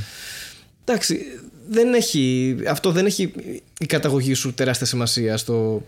στο- Μπορείς να είσαι στη Λουιζιάννα και να χαϊδεύεις την τίγρη σου και να το κατακρίνεις. Και αυτό Ναι. είναι νομίζω το, το μεγάλο ηρωνικό αυτής της σειράς. Ότι υπάρχει άνθρωπος που έχει μια τίγρη, χαϊδεύει και λέει: Όχι, αγάπη μου, εγώ δεν θα σου φερόμουν ποτέ έτσι. Και είμαστε. Αλλά ρε, εσύ, με αυτό είναι και οι ίδιοι αυτοί οι, οι άνθρωποι. Δηλαδή, Ναι, σου, που σου, σου δείχνουν μια εικόνα ότι αγαπάνε τις τίγρες και τα λοιπά, αλλά ουσιαστικά τις εκμεταλλεύονταν, ρε παιδί μου. Για δικός Ναι, ναι, τους, ναι, ναι. ο- για δικός τους ε, όφελος, ας πούμε. Δηλαδή, και ο άλλος τη σκότωνε στα δύο χρόνια, στον 1,5 που ήταν πλέον άχρηστες Ναι, για ναι, αυτόν. τίποτα. Απλά τη σκότωνε γιατί μπορούσε. Δεν, δεν της άφηνε να ζήσει. Ε, Ότι δεν ήταν Ναι. πλέον εκμεταλλεύσιμε και δεν με ενδιαφέρει. Τη σκοτώνω το βράδυ, ας πούμε. Και ήταν η άλλη που πήγε τίγρισε, δεν ξέρω. Αναλύθηκες στου ουρανού, ξέρω εγώ, σαν τον Χριστό. Δεν ξέρω τι. Ε, Την πεντηκοστή γιορτάζουμε τώρα. ναι. Για πείτε αστείες στιγμές. Εγώ έχω ένα συγκεκριμένο, μια συγκεκριμένη εικόνα στο μυαλό μου. Δεν μπορώ να την ξεχάσω ποτέ, ας πούμε. Από αυτή τη σειρά. Αστείες στιγμές. Αστείες, σουρεάλ, ρε παιδί μου, που σας έχουν εντυπωθεί ή κάτι. Ασ... Μμ, δεν είναι αστεία, είναι. Ε, δεν χρειάζεται να είναι αστεία, εντάξει. Καλά, προφανώς η αυτοκτονία του τύπου. Αυτό, ναι, αυτό με. με- αυτό με, Αυτό με μου γάμισε. στήχιωσε. Ναι. Ε, Που δεν ήταν ακριβώς αυτοκτονία. Ήταν κάτι μεταξύ αυτοκτονίας τελικά και... δεν ήταν. Ναι. Τελικά ήταν ό,τι να είναι. Αυτός ο άνθρωπος Απλά δηλαδή νόμιζε ήταν. δεν έχει σφαίρα και τελικά είχε σφαίρα Ναι. και γεια σας. A waste of a life. Ναι. Αυτό. Ναι. Ε, το, το άλλο ήταν. Σαν το σκυλί στα μπέλη. όπως Σαν το Πραγμα- σκυλί στα μα, μπέλη. μα έτσι ήταν και λίγο επιλογή του αυτό. Ε, Αυτών των ανθρώπων που πηγαίναν κοντά, ας πούμε, στο Joe Exotic. Και βέβαια έχει αυτό το Αυτοκατα- seducing thing. Αυτοκαταστροφικοί όλοι. Ναι, αλλά παιδιά, η η αυτοκαταστροφή είναι τόσο βαθιά και ξεκινάει από μια τόσο μικρή ηλικία. Δηλαδή, Ρε παιδί μου, ήταν Δεν και ξε- κομμάτι που πάταγε. Συγγνώμη που σε διακόπτω, αλλά ήταν και κομμάτι που Ναι. ειδικά ο Joe Exotic πατούσε πάνω σε αυτό για να εκμεταλλευτεί ανθρώπους. Σε μια αδυναμία. Δηλαδή, ε, ε, κάποιοι από αυτούς τους ανθρώπους που ήταν περιθωριακοί, είχαν εξάρτηση από ναρκωτικά, τους είχε κοντά με, με πενιχρό μισθό, ας πούμε, και τους έδινε ένα, δεν ξέρω, λίγο κρακ την ημέρα και ήταν όλα οκ. αυτό το λίγο κρακ την ημέρα είναι. Το κράκ την ημέρα το γιατρό τον κάνει πέρα. όχι, όχι, συγγνώμη, στη διακόπτω εδώ συγκεκριμένα, γιατί θέλω να σου πω ότι φαντάσου ότι μέσα σε όλο αυτό το παραεμπόριο κρέατος με τα ψάπια κρέατα από τα ψυγεία και όλα αυτά, Ναι. τα ναρκωτικά βρίσκαν δρόμο. Πάντα. Ναι, ναι. Πάντα. Δεν σταματούσε η ροή των ναρκωτικών ποτέ. Δηλαδή αυτός ήθελε ντρόγκια και τα έπαιρνε. Κρέας για τα ζώα δεν μπορούσαμε, αλλά ντρόγκια μπορούσαμε να βρούμε. Δηλαδή, όπως και να το πια. Λίγο κράκ. Τι θα πει λίγο κράκ. Μπορούμε τώρα εμείς να βγούμε στον δρόμο να βρούμε λίγο κράκ. Όχι, όλη αυτή η ιστορία. λίγο κράκ και λίγη μεθ και τα λέμε, ξέρεις, λες και αυτό, λίγη μπριζόλα, ας πούμε. Δεν είναι. Σοβαρά, παιδιά, μιλάμε για ένα τεράστιο βαθμό παρανομίας και, και, και αυτοκαταστροφής συνολικά και κανένα τέτοιο στους νόμους Ναι. και τίποτα. Που εντάξει, νόμοι δεν είναι το end of all things, το καταλαβαίνω, αλλά ρε εσύ, δεν ξέρω, γι' αυτό είπα ότι η αυτοκαταστροφή και συ- συνεχίζω να σε διακόπτω, είναι, ένας, είναι ένας, ένα μπερδεμένο πράγμα Ναι, οκ. και είναι και λίγο δικαίωμά σου με κάποιο τρόπο. Δεν είναι; Καλά, το λίγο Σε κρακ έναν δεν το βαθμό. είπα ποσοτικά έτσι ότι. Όχι, όχι. Καλά το είπες και σου λέω, φαντάσου ότι αυτό ήταν κάτι που μπορούσε να γίνει εκεί μέσα εύκολα. Τα όπλα, υπ- πανεύκολα, θα μου πεις στην Αμερική, αλλά ναι. όλα ήταν εύκολα εκεί. Μου, δω- αυτή την εντύπωση μου έδινε ότι όλα ήταν πολύ εύκολα να γίνουν. Και ε, η άλλη σκηνή ήταν αυτή που ήταν η πρώτη φορά που κατάλαβα ότι ο Τζο Exotic είναι ανθρωπάκι. Μμμ. Ήταν αυτή που μπήκε μέσα τίγρης και του επιτέθηκε και δεν μπορούσε να κάνει τίποτα και επειδή είχε πρόβλημα στο πόδι έπεσε κάτω και έσκασε σαν το καρπούζι και ήταν αυτό. Εκεί, εκεί ένιωσα πρώτη φορά λύπηση ας πούμε, ήκτο. Α, που τον δάγκωσε τίγρης. Που του πιάσε το παντελόνι Ναι, ρε παιδί μου, ναι, και ναι. τον έριξε κάτω ενώ ήταν ήδη χτυπημένος και του δάγκωσε το πόδι και αυτός δεν μπορούσε να κάνει τίποτα, τίποτα. Ε, είχαν πει νομίζω στο τελευταίο επεισόδιο ότι τη φοβόταν επί της Μμ. ουσίας. Κάποιος το δήλωσε Ναι, ότι αυτό. δεν τις αγαπούσε πραγματικά, ίσα ίσα φοβόταν κιόλας. Αυτό. Τη φοβότανε πολύ. Αυτή η σκηνή μου έχει μείνει πάρα πολύ. Εσύ ποιο θα έλεγες για αστείο; Είναι μια εικόνα της Κάρολ Μπάσκινγκ που είναι προφανώς ντυμένη λεοπάρ. Νομίζω φοράει και κάτι στα, στο κεφάλι, λουλούδια ή κάτι τέτοιο. Ή δεν είναι ντυμένη. Δεν θυμάμαι τέλος πάντων. Είναι μια εικόνα, παιδιά, που έχει τον άντρα της, τον κρατάει με λουρί. και γελάνε. Ναι. Το θυμάμαι Είναι- αυτό. που Ή λέει. άλλες εικόνες πάλι με αυτούς τους δύο που είναι σε κάτι χαρούμενα ενσταντανέ, που είναι τόσο χαρούμενοι και ερωτευμένοι και είναι αυτό το. Στα λεοπάρ, στα λουλούδια, μέσα στη φύση, φυλάκια. Ξέρω, ε, παιδιά, μου φαίνεται τόσο σουρεάλ και γκροτέσκο ταυτόχρονα όλο αυτό. και creepy με έναν τρόπο. Είναι. Εμένα αυτό, Και αυτό το κάτι- αστείο, αυτή την αιμονή που είχε η Κάρολ που ήθελε να είναι γάτα βασικά αυτό. Αυτό, ναι. Εγώ- Αυτό, ναι. Εγώ πρώτη φορά σε σειρά το είχα δει στο It's Always Sunny in Philadelphia. Που είχε έναν χαρακτήρα, μια γυναίκα, η οποία ξεκινούσε από τις πρώτες σεζόν και γούσταρε πολύ τις γάτες. Γενικότερα είχε διάφορα θέματα αυτή. Και κάποια φάση στις πιο μετά σεζόν είχε φτάσει όντως Ναι. στο να έχει κάνει επεμβάσεις να μοιάζει με γάτα, ε, ε, ζούσε σε- πάνω στην άμμο, ξέρω, σε τέτοια πράγματα, σε τέτοιο επίπεδο. Ναι, ναι. Και νομίζω είναι γενικά αστείο στην Αμερική. Να το, ναι, οκ. Είναι γενικά. Είναι αστείο υπάρχει στην αυτό Αμερική- σαν, Αμερική νομίζω, τι; σαν ρεύμα στην Αμερική. Ότι κάποιοι άνθρωποι θέλουν να γίνουν. Θέλουν να είναι σαύρες Ναι, και αυτό. θέλουν να είναι Θέλουν να και γίνουν κόβουν τις άλογα, γλώσσες, δεν ξέρω εγώ τι. χαλωτά, ναι. Ξέρεις κάτι; Ας κάνουν ό,τι θέλουν. Δεν ξέρω. Γράφουμε πάρα πολύ ώρα. Το επεισόδιο θα βγει τεράστιο. Δεν θα καταλήξουμε πουθενά. Προτείνω να το δει όλος ο κόσμος στο Joe Exotic. Νομίζω. Ε, Το Tiger King. Το, συγγνώμη, αυτό. το Tiger King. Και αν ο Νίκολας Cage κάνει το, ίδιο Joe πρόσωπο. Exotic, Ναι. δεν ξέρω αν θα πάω να το δω σαν ταινία. Του ταιριάζει πάντως αλλά νομίζω. βαθμολογίες. 10 στα 10. 10 στα 10. Ναι. Τι να πεις μετά Ναι. από αυτό; 9,5. 9,8 θα βάλω έτσι. 0,2 γιατί κάπου κουράστηκα αυτό. Πού κουράστηκες; Έχει ένα επεισόδιο που δεν είχε καλό cliffhanger. Εντάξει. Και θα στοιχήσει 0,2 πόντους. Ναι. Εντάξει, δεν μου μένει άλλη επιλογή. Εγώ θα βάλω 9, θα γίνω πιο αυστηρός ε, της φάσης. Πάντα, Θα, πάντα. θα είμαι ο Ιάσονας Τριανταφυλλίδης της Κριτικής Επιτροπής Τρία. της Μαρμελάδας Φράουλα. και θα βάλω 3. Όχι, θα βάλω, θα βάλω 9. Θα βάλω 9. Να βάλεις. Εκεί. Ωραία. Ήταν ωραία εμπειρία. Επειδή; Επειδή. ε, δεν ξέρω αν πρέπει να τα βλέπω αυτά τα πράγματα, αλήθεια. Εγώ τρόμαξα λίγο. τρόμαξα λίγο. Όταν Οκ, αναλογίζεσαι ότι καταλαβαίνω. όλο αυτό το πράγμα είναι real. Ε, Ναι. Είναι σαν να κοιτάς τα μάτια την άβυσο, ξέρω εγώ. Ναι. Να κοιτάς βαθιά και να λες: Όχι, θα πέσω μέσα. Είναι κοιτάει τρομακτικό, πίσω αλλά όταν πάντα, ξέρει ότι δεν δεν είναι fiction αυτό και έχουν συμβεί αυτά τα πράγματα, είναι φάση ότι δεν ξέρω αν έπρεπε να το δω αυτό που είδα. και Πλέον τρομάζω έχω λίγο, μάθει, ναι. Ναι, έχω μάθει κάτι το οποίο δεν μπορώ να το ξεμάθω. Είναι, είναι, είναι, ξέρω Ναι. ότι αυτό έγινε κάπου, ας πούμε, τελεία. Και συνεχίζει και γίνεται ακόμα. Και συνεχίζει και γίνεται. σ- Σωστά, ναι. Ε, δεν ξέρω, ναι. Είναι. είναι...